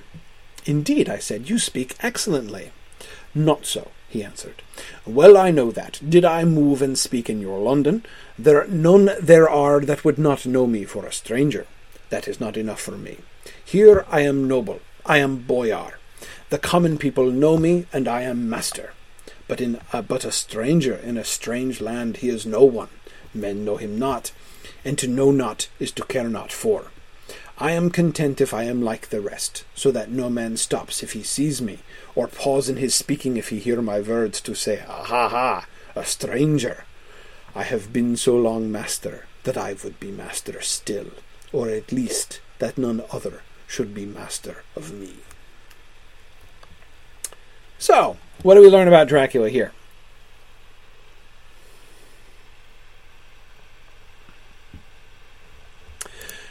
Gerald, I agree. Very class conscious, very class conscious, and holds himself in high regard. Yes, yes. And Gerald, as you point out, Jonathan is going to be right there with him. Right? That's not going to seem weird to Jonathan at all. Right? I mean, of course, he's a noble. Of course, he wants to be treated with the respect that he is due. Right? The idea that he's an aristocrat and wants to be treated as an aristocrat, Jonathan's not going to have a problem with that. Right? That's that's fine. Right? Um, uh, Penny, he's learned English out of books, right? He's he's learned his English out of by reading books, um, but that's why he says he says to Jonathan in this conversation. He's uh, what he's just been saying is that he, you know, it is from you, Jonathan. He says that I trust that I know it to speak, right? Not just to not just to read. Clearly, when Jonathan says you know and speak English thoroughly, uh, he means I can un- you you can understand me and I can understand you perfectly well. We're communicating perfectly fine, right? That's not what Dracula wants. What does he want? He wants respect, Gerald, as you point out. And yes, James, he wants to be able to move around unnoticed. That's the other thing that he suggests, right? Um, notice we have it's that's kind of sandwiched between the two other things, right? or between the two other references to the same thing, that is, his own high station. Right? Here I am noble, I am boyar, the common people know me, and I am master. And I would like to keep that up, right? I want to be held as a master and not to be looked down upon by English people when I'm over there, right? And he comes back to that at the end. I've been master so long that I would be master still, or at least that none should be the master of me. So it's about mastery. It's about respect.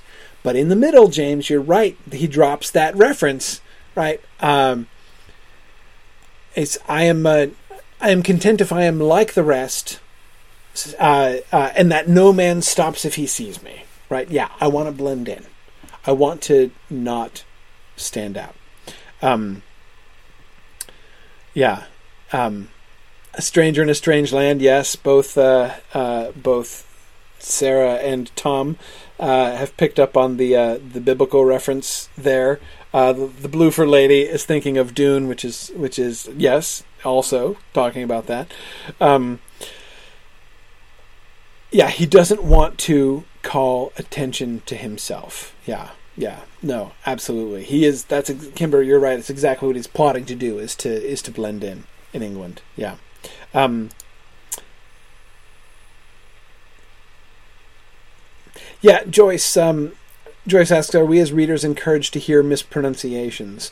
Um, uh, yes, I think we are. I think we are. Again, that's that. I think is why Jonathan talked about his strange intonation. Um, he replicates his um, strange word choice and sometimes word sequence, right? And to know not is to care not for. That's not how English people would speak, right? Um, but the fact that he told us that he speaks in a strange intonation as well does mean that he's also speaking in an accent as well. Um, yeah, good, good. Um, yeah, yeah, good. Um, yeah, Karita, you're right. There's a kind of a there's a kind of irony there, right? I want to be treated as a noble, but I want to be not noticed, right? Um, yeah, yeah. I mean, we can see potentially sort of a conflict in um, in in the count's own plan, the count's own uh, desires here. Um, and yes, Brandon, we get the implication that Jonathan here is being made to be a part of Dracula's plan. This is still very early on in Jonathan's visit. Um, he doesn't really think about that, or you know, doesn't see anything sinister in that. Um, but yes, this is clearly part of the uh, part of the point. You know, I'm kind of guessing that they probably could have signed the papers remotely, right? Having Jonathan actually hand deliver like the you know the the uh, the the transfer of uh, uh, you know like the the transfer of the deed documents and everything that he brings him for him to sign. Um, probably could have just done that when he got to England, right? But I don't think it was necessary for Jonathan to make the whole trip just to just to do that. But Dracula requested it, um, and yeah, it's clear that he had a that he had a that he had a plan. Um, Boyar, uh, Boyar, uh, it's it's the local name in, in that in, in, in his land. That's what the that's what the the, the local lord nobleman uh, was called. Um, yeah, uh, Dracula sprinkles in a bunch of uh, uh, local color. Arthur says it's equivalent to count. Yeah, yeah, exactly. Count. Count Dracula would be like the English translation, basically, of his uh, of his of his of his title. Okay, but so uh, more on his uh, his proud heritage, right, and his uh, his aristocratic background. And by the way, I apologize for my horrible pronunciation of like the uh, Romany names and things. We we we Sekalis Sekali. It's a Zekali. Sekali. I don't know how plural. Sekalis. Anyway, we we Zekalis have a right to be proud, for in our veins flows the blood of many races who fought as the lion fights for lordship. Here, in the whirlpool of European races, sorry, I forgot to do Dracula's voice, the Ugric tribe bore down from Iceland the fighting spirit which Thor and Woden gave them, which their berserkers displayed to such fell intent on the seaboards of Europe, ay, and of Asia and Africa too, till the peoples thought that the werewolves themselves had come. Here, too, when they came, they found the Huns, whose warlike fury had swept the earth like a living flame, till the dying peoples held that in their veins ran the blood of those old witches who, expelled from Scythia, had mated with the devils in the desert. Fools! Fools! What devil or what witch was ever so great as Attila, whose blood is in these veins? He held up his arms.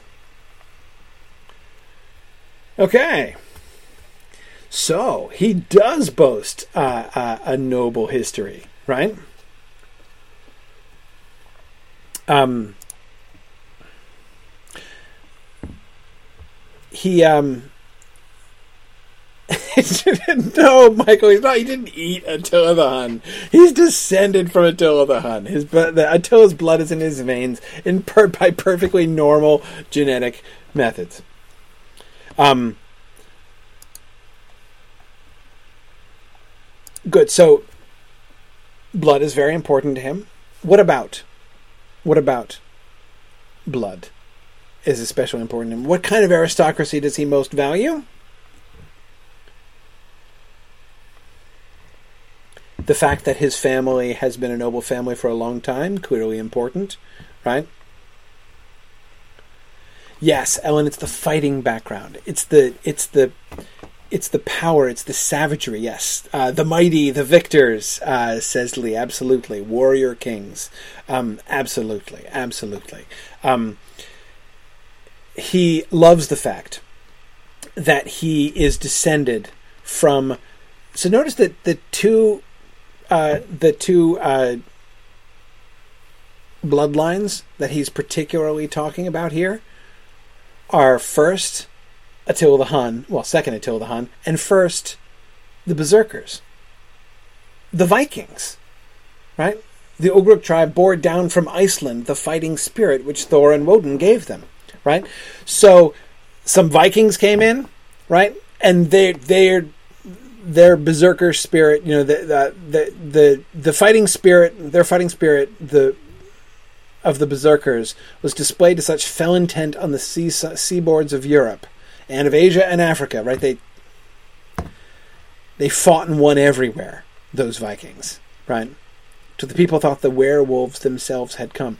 Remember, and we're going to look at this passage in a little bit, because we're totally getting there. Um, remember that uh, all of these, you know, when Jonathan first heard the peasants all talking about witches and werewolves and Satan um, in the in the coach. He was like, I must ask the count about these superstitions, right? Well, we don't actually see him ask the count about these superstitions exactly, but um, but he's he's in fact fulfilling Jonathan's desire, right? He's telling him all about those super, those superstitions. In fact, he's openly laying claim to all of it, right? Those uh, those Vikings whom people associated with werewolves, like when they went berserk, it was like they were werewolves or something. Like, yep, yep, I'm descended from them. And the Huns, right, which were supposed to be from witches uh, who had mated with devils.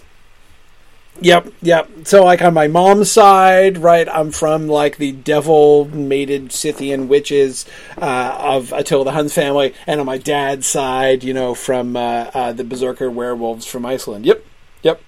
Um, uh, exactly, Brandon. He is the culmination of all of these different peoples that was added to the uh, you know the local the the Sekelias, you know the sort of the local aristocracy as well. You know, influenced by all of these, combined all of these things. Right.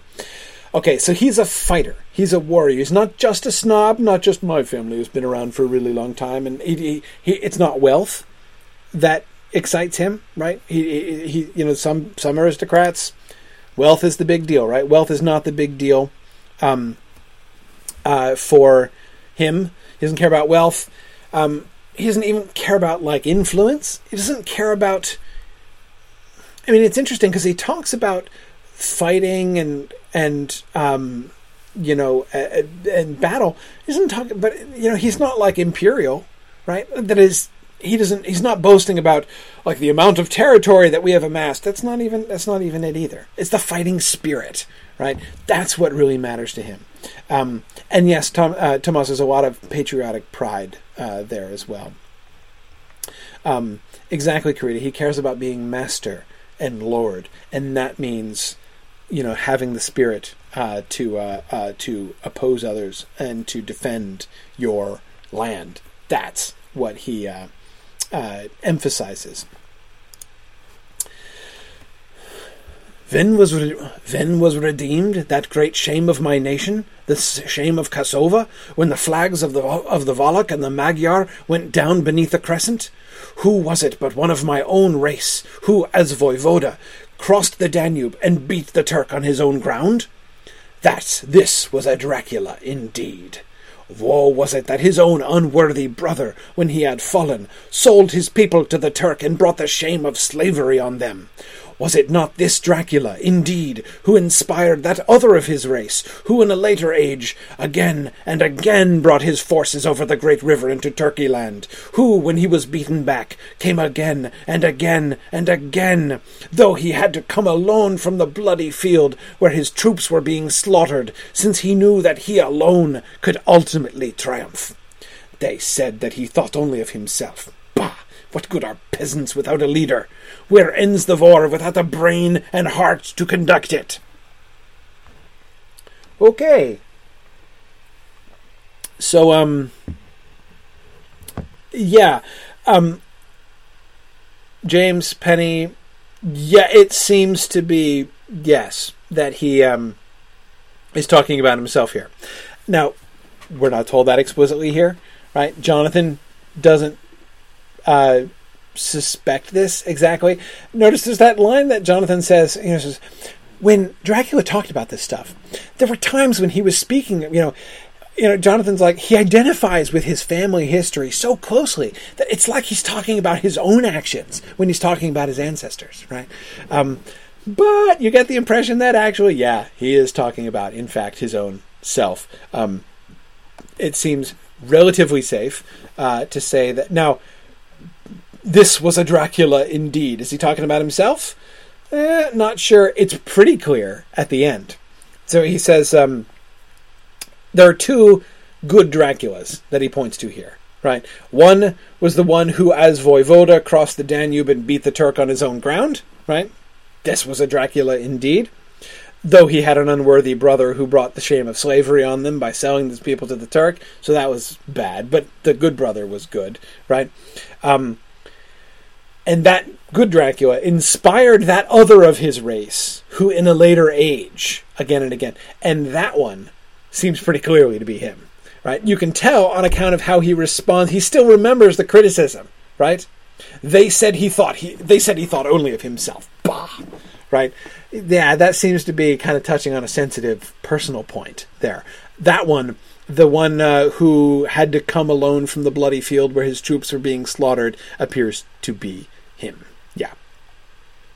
Um, is it possible that the Dracula indeed from an earlier age was him as well? Yes, yes. He could be merely attempting to retain the fiction that he hasn't lived for centuries. So, you know, he's adding that business about the um, about the uh, that other of his race. He might perhaps be slightly insincere about that. That's also possible.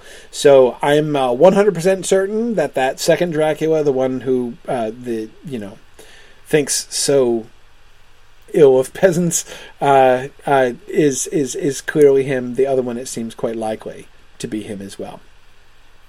He's a determined character. So, but but notice, so just as before we were noticing that he was big on fighting spirit, but not necessarily big on conquest, right? He didn't care about acquiring territory and subjugating other nations, just holding his own and winning. When he got into a fight for lordship, they should win that fight, right? Like Attila won the fight, like the Vikings won the fight, like the Berserkers won the fight. Um, by the way, pay attention. We're going to get a reference to Berserkers later on. Pay attention when that comes. It's kind of cool. Little little Easter egg that uh, uh, Stoker gives us later on. Um, anyway, okay. so, um, but but notice the fighting spirit thing. He runs away from the battlefield, right? Um, who who had to come alone from the bloody field where his troops were being slaughtered.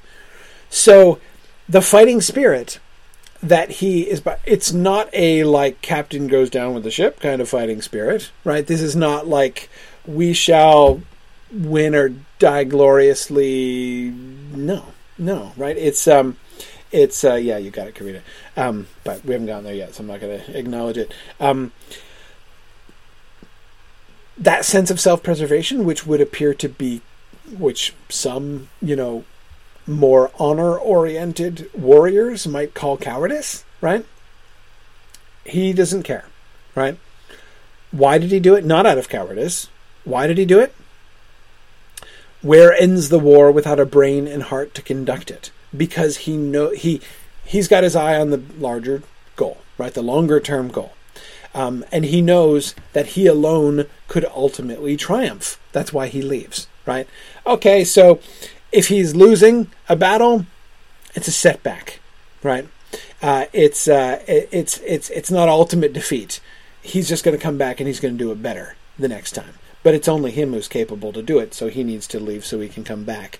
Um, so there's, in other words, we have uh, exactly Sarah. What he does not have is that northern courage, that Norse like, you know, death in battle is a fine thing kind of attitude. not at all, right?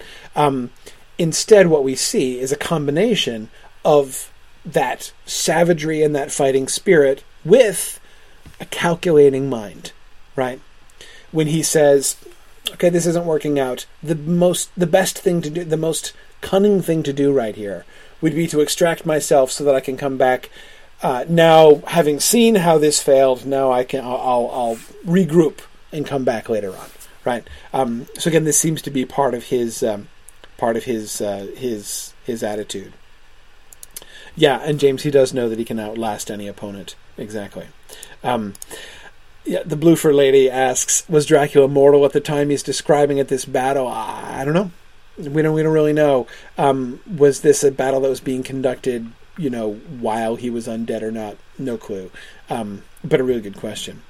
Um, yeah, exactly, James. It's it's uncertain how far apart are the comings again and again, right? In different generations, possibly. Who knows? Um, but um, uh, but yeah, yeah. Uh, okay, all right. So we're getting, but we should we see how we're going to building up a, sort of personality profile here of uh, of Dracula. One more, uh, one more item as far as that is concerned. Good, he said, and then went on to ask about the means of making consignments and the forms to be gone through, and of all sorts of difficulties which might arise, but by forethought could be guarded against. I explained all things all these things to him to the best of my ability, and he certainly left me under the impression that he would have made a wonderful solicitor, for there was nothing that he did not think of or foresee. For a man who was never in the country, and who did not evidently do much in the way of business, his knowledge and acumen were wonderful. That's the other thing about Dracula. Really smart, right? And notice what what kind of smart is he? Right? He's a particular species of smart. What is what? Wherein does his uh, uh, does his intelligence lie? Yeah, Arthur, it is kind of hard not to laugh from a modern perspective, saying that uh, uh, yes, the uh, the evil undead monster would make a great lawyer. Yeah, I don't think that Stoker's making that joke here because I don't think he would make that joke at Jonathan's expense. Um, but uh, uh, but anyway, what kind of what kind of smart is he? We do. You're right, Brandon and Karita. You're both right. Um, he's very bookish. Right, we see him do a lot of. Re- he's very, very thorough and meticulous in his research. Just think of how much effort it would have taken him to compile the English library that he that he has, that Jonathan sees. Right, I mean that's, you know, in the days before Amazon, that's non-trivial, right? But what, what Dracula has managed to do there. Um, Yes, good. Yeah, Patrick, he has a very calculating and logical mind. Absolutely. Um, even Penny, as you say, business acumen is what uh, is what Jonathan is is is emphasizing here. Um, yeah, yeah, yeah. He does emphasize his business acumen. Um, great at contingency planning, uh, uh, Gerald. Exactly. That's what Jonathan draws particular attention to. Um, and Philip saying the same thing. Very good. Um, he knows how to ask intelligent questions. He's great at planning ahead, right? So this is really important for us to remember. We cannot allow ourselves to think of Dracula as some kind of impulsive, emotional monster, right? Um, he is very into the careful planning, right, and anticipating any problems that might arise, but with foresight, with with forethought, could be uh, provided against. Um, okay, so that's an important element of his character that we need to make sure that we pay attention to. Uh, two more, and then we're done with our personality profile. One of my favorite passages from these chapters.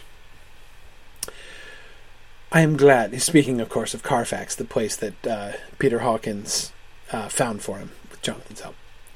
I am glad that it is old and big. I myself am, am of an old family, and to live in a new house would kill me.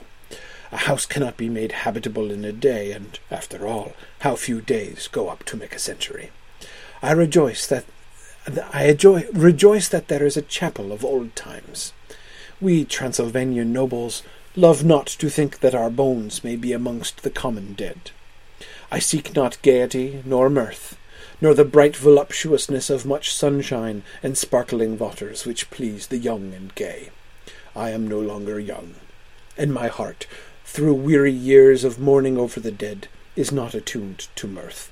Moreover, the walls of my castle are broken, the shadows are many, and the wind breathes cold through the broken battlements and casements.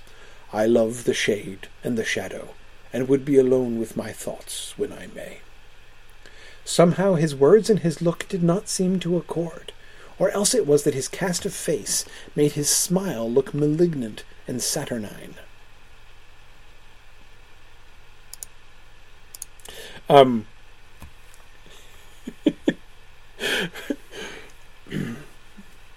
I'm just going to make this joke because I can't resist.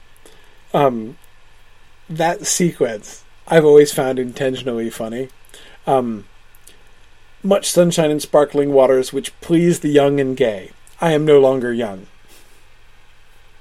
So, uh, I'm no longer young. Uh, but notice he hasn't uh, made a statement about whether or not he's gay, right? Um, uh, j- sorry, um, it's it's um, the the Arthur says he was trying not to say that. Yeah. Well, I'm sorry. I'm sorry. I just the uh, the parallelism of the structure always I mean, it's kind of he bears out the parallel with gaiety, with uh, "My heart through weary years of mourning for the dead is not attuned to mirth." So it is technically balanced, but it's so imbalanced in the construction that as he spends so much many so many more words uh, addressing the gaiety part than he does the youth part, um, it, which is so clearly balanced um, that that always made me that that uh, that that made me giggle since the very first time uh, uh I read I uh, I I I read this. Um, of course, I, course, of course, of course, of course. Boy, I'm just making a joke. Relax, relax. Okay. Yes, gay in the older sense, obviously. Who is he mourning? We don't know. An excellent question, James. Right? Um, weary years of mourning over the dead. Is he actually speaking of his own experience? Are there, in fact, those that he has loved who are now dead and he is left almost alone in the castle?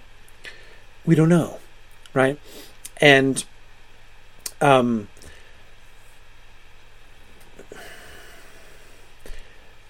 it's possible, of course, that it's just a line, right?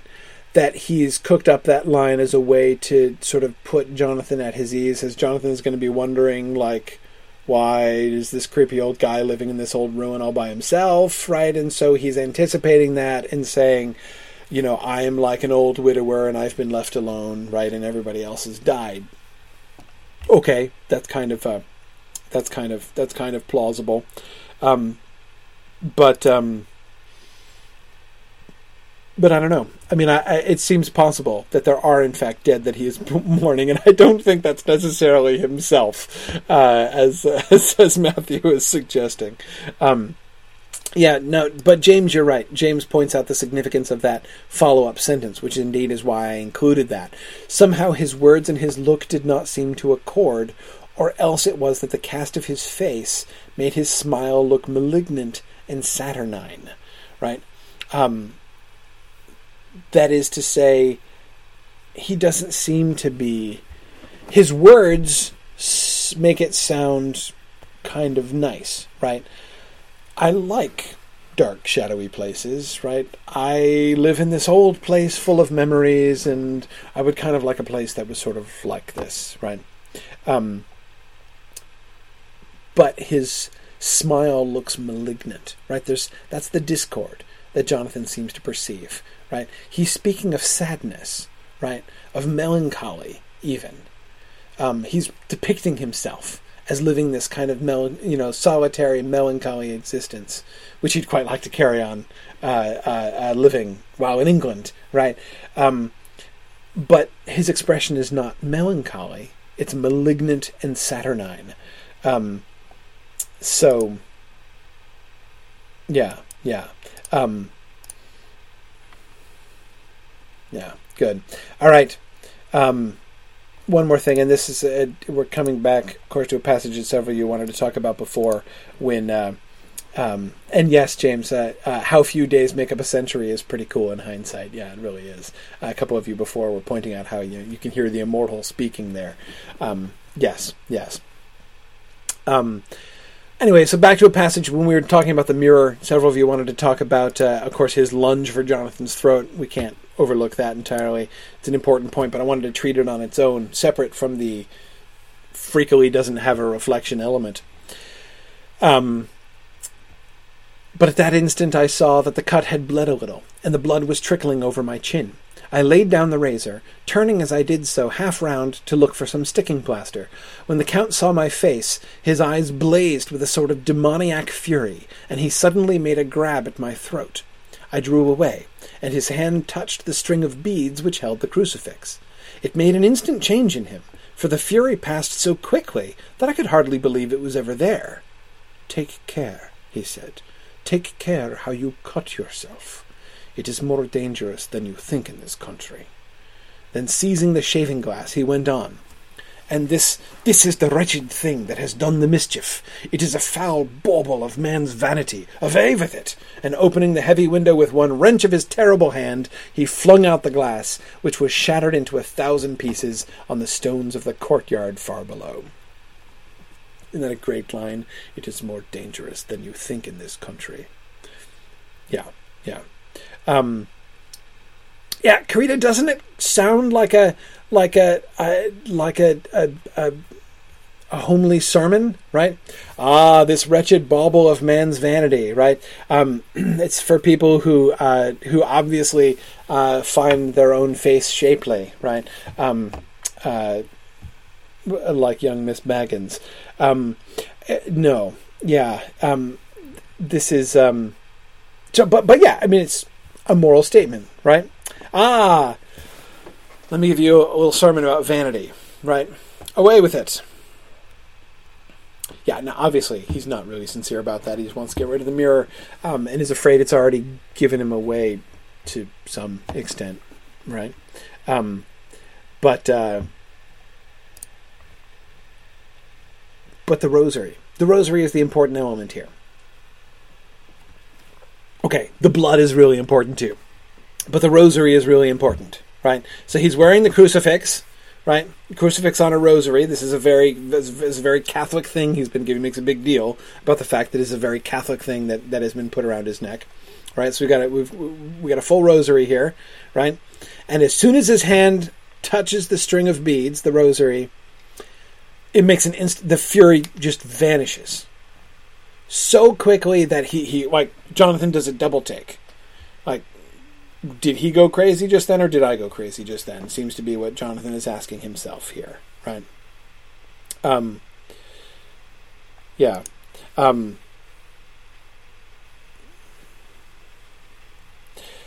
Andrea, yeah, Dracula doesn't freak out with the rosary as one would expect.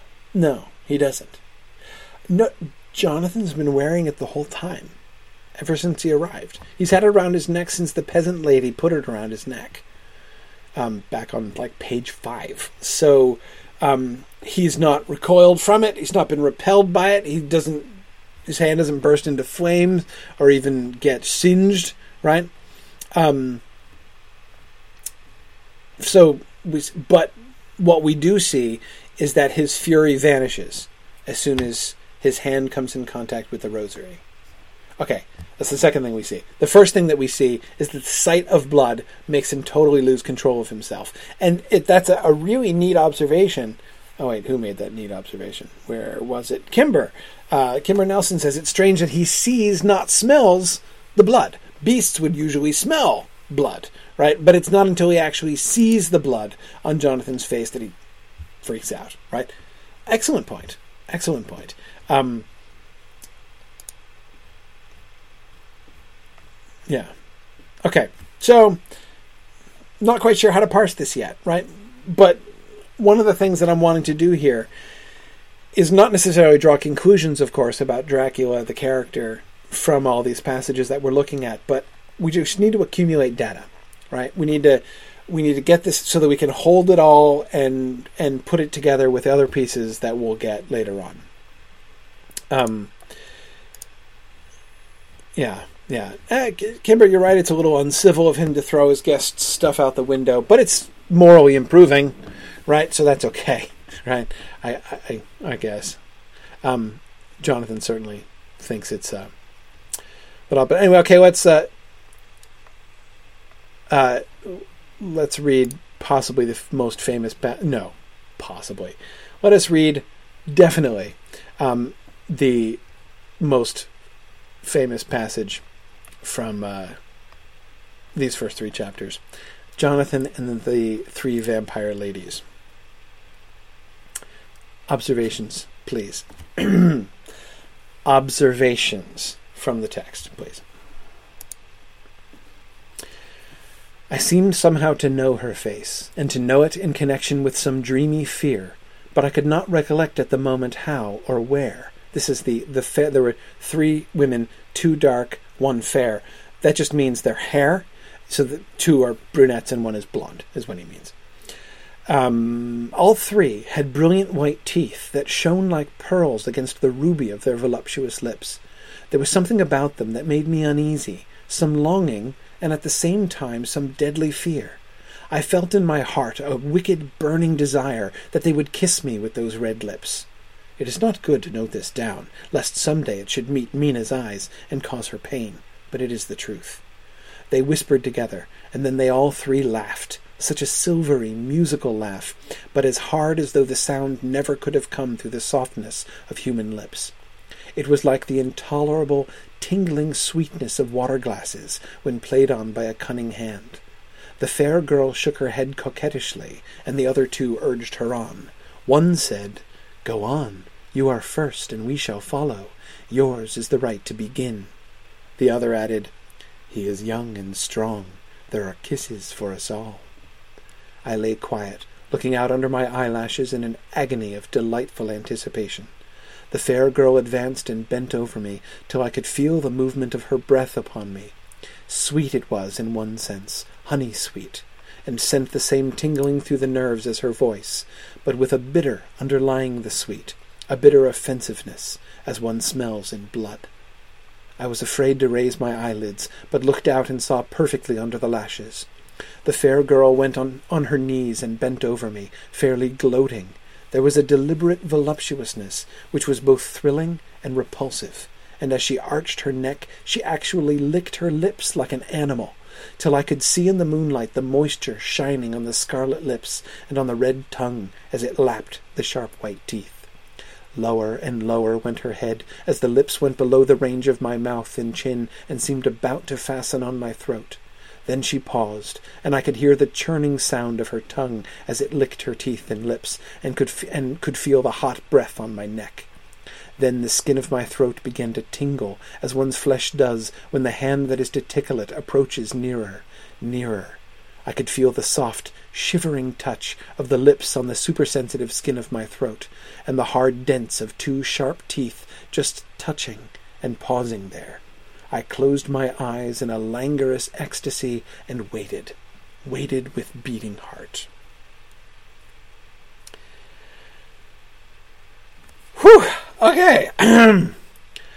All right. Um, very sensual. Penny, I absolutely agree with you. Absolutely agree with you.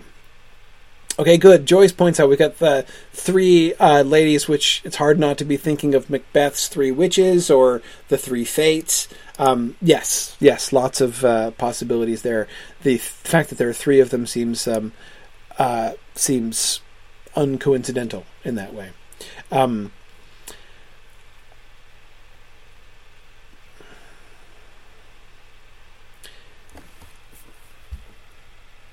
what do you notice about the imagery? how does he talk about the women? How does he describe them? Do you notice patterns in his language here? We get a couple different strands. Karita Good, animals, that's one, right? Um, she is she acts like an animal. There's a deliberate voluptuousness. Voluptuous is one of uh, uh, is one of Stoker's favorite words. Um, there are some like whole chapters of this book which is like brought to you by the word voluptuous. Um, uh, anyway, so yes, yes, this uh, good. Yes, um, and again, it's, uh, it's, uh, it's, actually licked her lips like an animal, right? So there's a like a bestial, like a like a, a primal element to the women, but that's not it. What else? What else?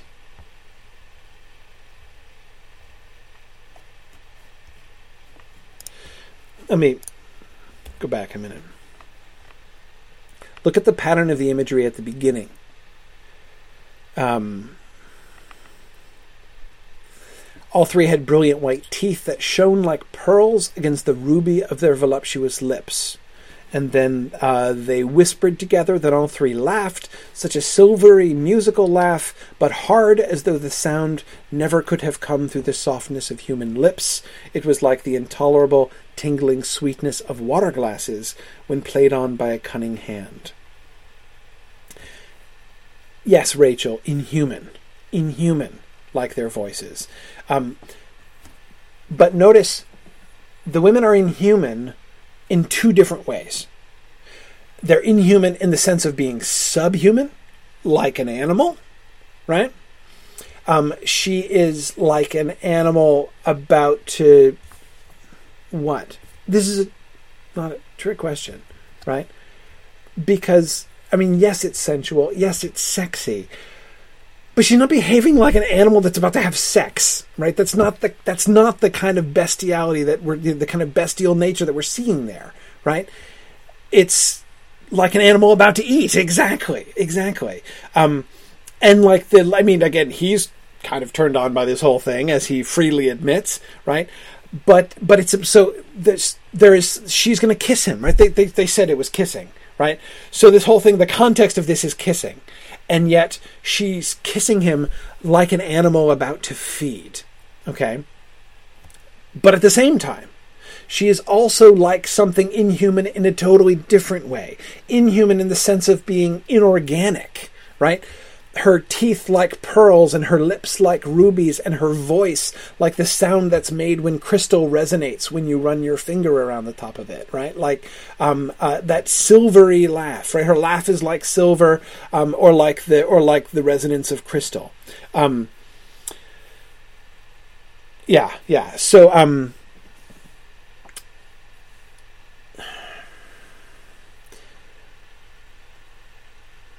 Jonathan remains still throughout this time. So, okay, so there's two things here that we need to focus on. One is, um, one is the description of the women, right? How like yes, it's sexy, yeah, absolutely, absolutely. That, that, that's there's just no question. But I think it's important for us to see the way in which, through his imagery, Stoker is guiding us to read that.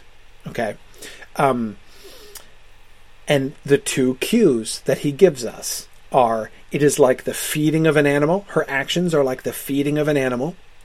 Um, like your dog, like, like I just cooked uh, ham for my family today, which involved ham baking in the oven for hours and like my dog watching me and licking her lips as I was like carving the ham afterwards. That's the kind of that's the kind of image. That's that's what it sounds like to him. That's what he associates it with. Um, his reaction, right? His reaction is, I think, very important, right? Um, what do we see? What? How does he describe how he feels about this. And I think it's easy to make mistakes about this. Um, I hear a lot of people talk about this passage as if Jonathan is, his reaction is, I shouldn't like this, but I do like this, right? I know I shouldn't, but come on, baby right? That's not his attitude. I, I, that is absolutely not. I think if, if, if you think of it that way, if you think of it saying like, it's inappropriate for me in my straight-laced Victorian background uh, to like a openly sensuous woman like this and this strange woman who is, you know, doing these delightful things to me, but golly, I just really do like it. So, you know, but that's not what's happening. It's more complicated than that. You can go there, but that's that's way oversimplifying it he feels both, exactly, Brandon, both fear and desire simultaneously, right? Both attraction and repulsion simultaneously and in equal portions, right? He is aware of all the, because this is not just a, like, again, I know I shouldn't like this, but I do. It's not like that at all. As it's happening, he likes it and he doesn't like it. In fact, with as much of his brain as he is using, he doesn't like it, right? Um, I mean, again, so just looking at some crucial passages here. Um, uh, okay, there was something about them that made me uneasy, some longing, and at the same time, some deadly fear. Longing, fear simultaneously, right? Okay. I felt in my heart a wicked, burning desire that they would kiss me with those red lips. He feels a desire, acknowledging, however, that it is both a wicked desire as well as a burning desire. The word burning could refer, of course, to its intensity, but also to its quality as well. Right? That is, yes, he feels desire. No question, he feels desire. But he is aware that it is a wicked desire. Now, that could just be a moral conflict, right? Like, oh, bad, bad boy for feeling desire, right? Possibly, possibly, in that passage, conceivably. But but let's um uh let's keep looking. So okay, I lay quiet, looking out under my eyelashes in an agony of delightful anticipation. Okay, so he's really looking forward to this, right?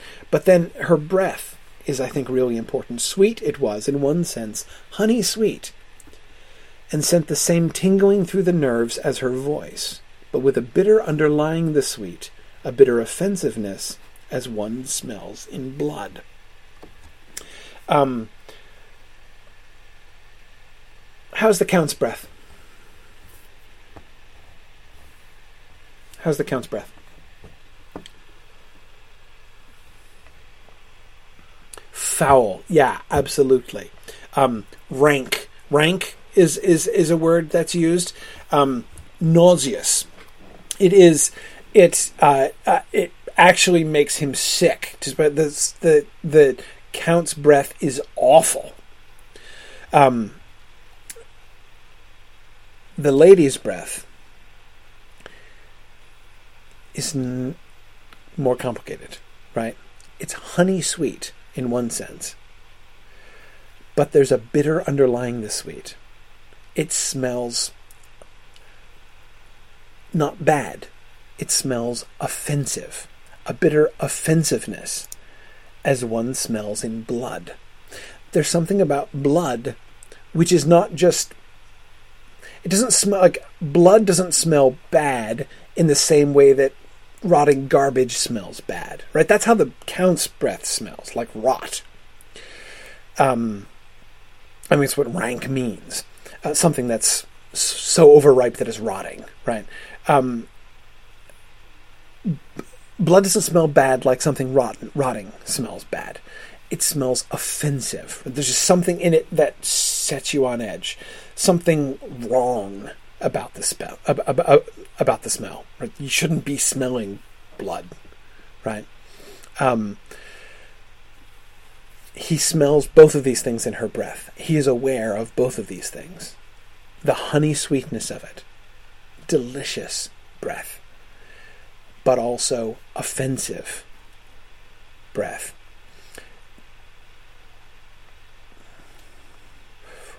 why doesn't Jonathan jump when she kisses his neck? I mean, he's anticipating it, right? But that description of the shivering touch of the lips on the supersensitive skin of my throat, and she fe- he feels her teeth against the skin of his throat. Um, yeah, I, I, I agree with you. It seems like he is not, and his description after this seems to bear it out, that he is not in a full normal state of consciousness here. Um, something is kind of overpowering him.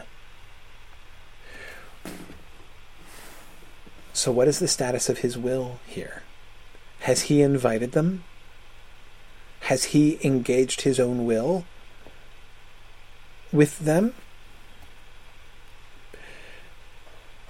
Good, Philip. Very good. Well remembered. Philip Barrett points out that it is significant that Harker took pleasure in ignoring the Count's warning not to sleep outside his room. Yes, this is their room. He said before he lay down on the couch, this is obviously the room where the ladies of the of the castle used to be. He's he went to their chambers and went and lay down on their couch to sleep, right? He did come into this room on purpose, Karita, and in doing so, he put himself in their power. He does seem to be mesmerized by this whole thing, I think. Um, he's still aware, very aware, hyper aware of everything that's going on. And he, um, again, but but at the same time, it's both thrilling and repulsive. Again, like longing deadly fear, thrilling, repulsive. It's not, he's not repulsed at the thrill. Again, it's not just a moral conflict in himself, like, I am thrilled, oh, but I shouldn't be. That's not, that's not it. He is thrilled with desire for her. He is also repulsed by her at the same time. And I, I, I to me, this is, this is the most crucial thing. I think that people who miss this are missing the whole essence of this passage, um, the whole essence of what. Because, and I think this is so important because I feel like there's there's some things that we are shown about vampires and the relationship between vampires and people that we are shown more clearly in this scene than anywhere else in the entire book. I think it's just an absolutely crucial scene uh, for us to understand. And to me, that is the Im- really, really important thing um, in this description is the fact that he is not only experiencing both things, he is conscious of both things. Yeah, Patricia, you're right. He doesn't express guilt, only maybe fleetingly in that it's not good to note this down, lest, you know, I, I would hate for Mina to see this description, right? But that's not guilt in the same way, right? He doesn't he doesn't revile himself. You know, so this is not like the moral conventions of his age rising up against the spontaneous sexual arousal that he is feeling in response to. That's not what we're getting here. There is something in the vampire which inspires both fear and desire simultaneously. Uh, again, simultaneously, and you can be conscious of both and yet go through.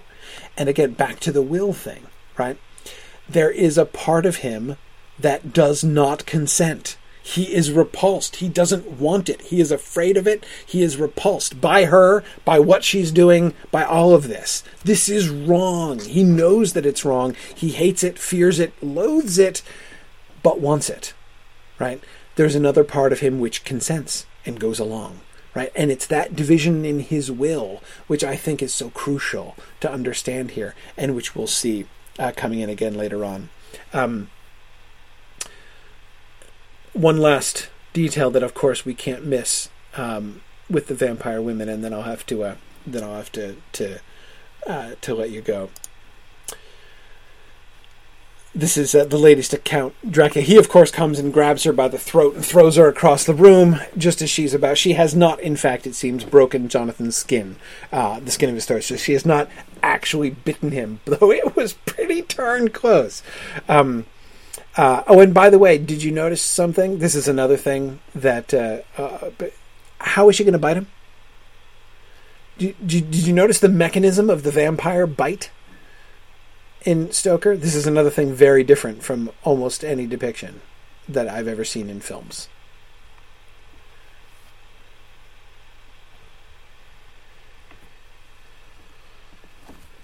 She doesn't sink her canines into him like fangs.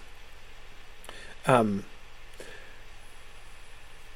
yeah, well, we'll get um, we'll get we'll get more of that. Uh, we'll get more detail of that later.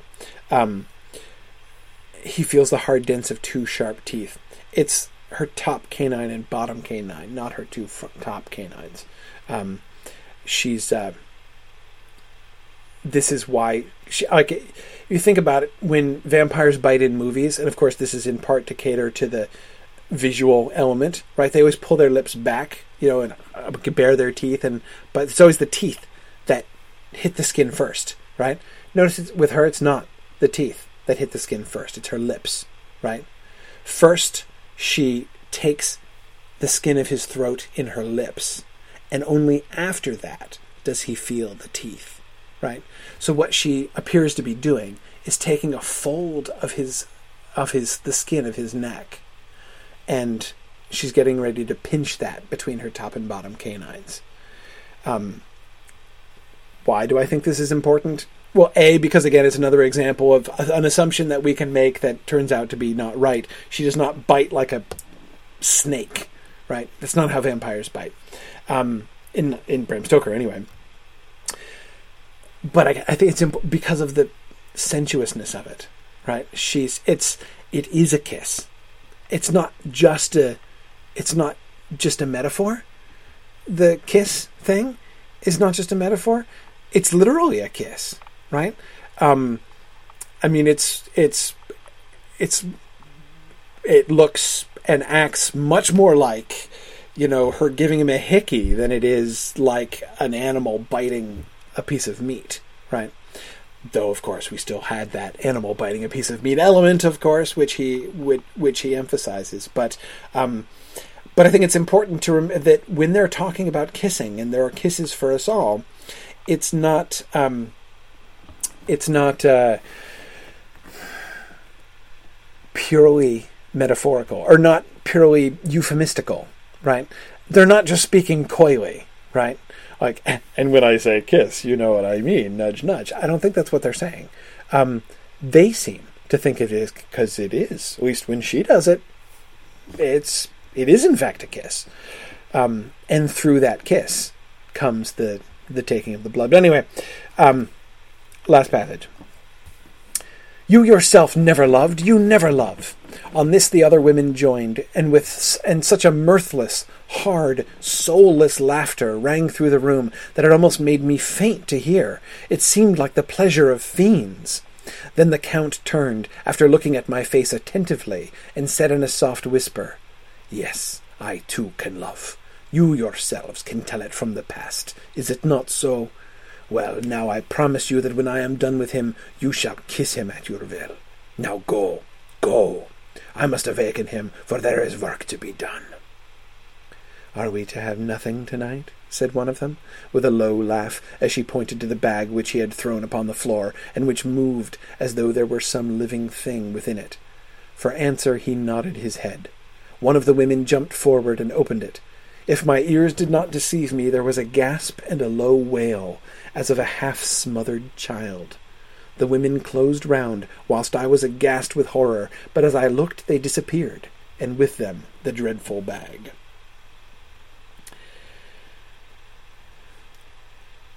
Um, that line, yes, I too can love, you yourselves can tell it from the past, is it not so?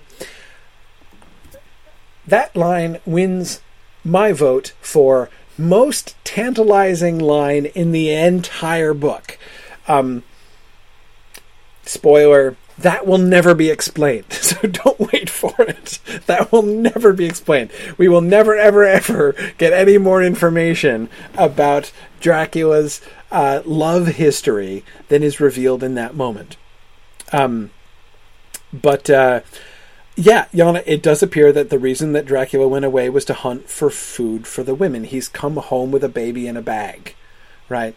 And uh, uh, and hands it over. And no, I'm not going to make joke about jokes about kids' meals or anything like that. Um, the point is, this is. I mean, I agree. This is a this is a one of the most shocking images of the book. This that that that how he's aghast with horror at the um, you know, the fact that they're taking away this child in a bag um, uh, for, uh, um, well, for what? Exactly. For what purpose are they? I mean, we know. I don't know that Jonathan knows. Does he even know what she was about to do? For sure. He felt her teeth on his neck. Does that mean he understands what was about to happen? You know, what exactly does he understand and to what extent does he understand it? What use they were going to make of the baby?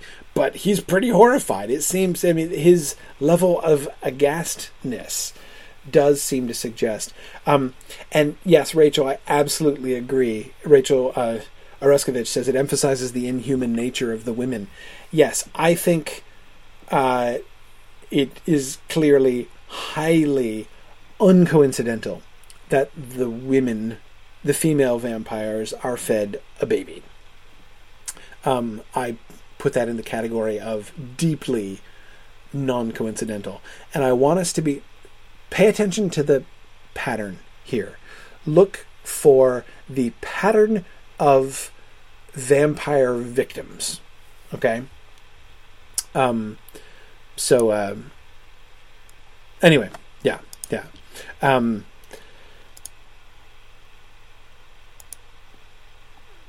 all right, okay. Um, yeah, no, the Blue for Lady asks, wouldn't it be easier for Dracula to go ahead to England if he changed Jonathan to a minion now? A great question. And the Count, it's hard to imagine the Count hasn't thought of that because he thinks of everything, right? Um, but no, not part of the plan. Clearly, not part of the plan. He has use for him still. but uh, but um, he he that does not appear to be one of his uses for Jonathan. Um, okay, all right, I'm gonna let you go. Um, so uh, Yana, your Yana was saying before that he really had to know how many slides I actually had. I got through 15. It's a pretty good showing. Um, it kind of um, it's a little less impressive when you find out that I actually had 26 slides tonight. um, uh, Alyssa was teasing me because the subtitle of the subtitle of one of my uh, of one of my slides later on is the onset of madness, and she was teasing me and saying the onset of madness seems apt. Um, but anyway, but yeah, exactly, Nancy. I got over halfway through, and anyway, uh, the other the the the next 11 would go super quickly. So we're going to start with those for those other 11 slides next time. What i want to begin with next time of course we'll go we, we're, we're going to be looking through the through chapter 4 the, chapter 4 is the end of jonathan's time in transylvania or at least the end of jonathan's journal that we get from transylvania. And um, then we uh, uh, then we go back to to England uh, and meet Mina, his his betrothed. Um, but what I want I want to focus next time.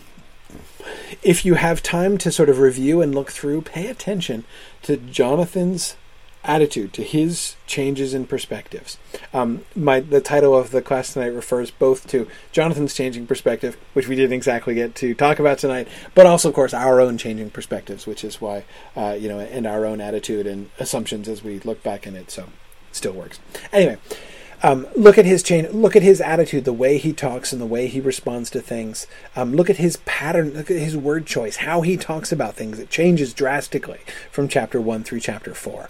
Um, tell me what patterns you see there. Right? What do we see in Jonathan as his eyes are opened to the horror of what's going on here? Then we will shift not only to England but to a female point of view, to Mina's point of view um, and uh, we'll continue to see.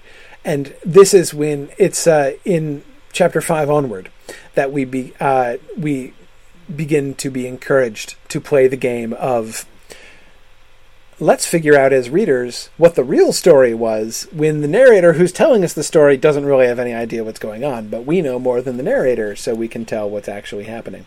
Um, so that'll be fun too. And you're right, Nancy. We get we get Lucy's perspective too, Lucy Westenra and her many suitors. So, okay. That's enough for next time. Thanks everybody for joining me. I hope that you are enjoying Dracula as much as I'm enjoying talking about it with you, and I look forward to more next week. Thanks everybody. Good night.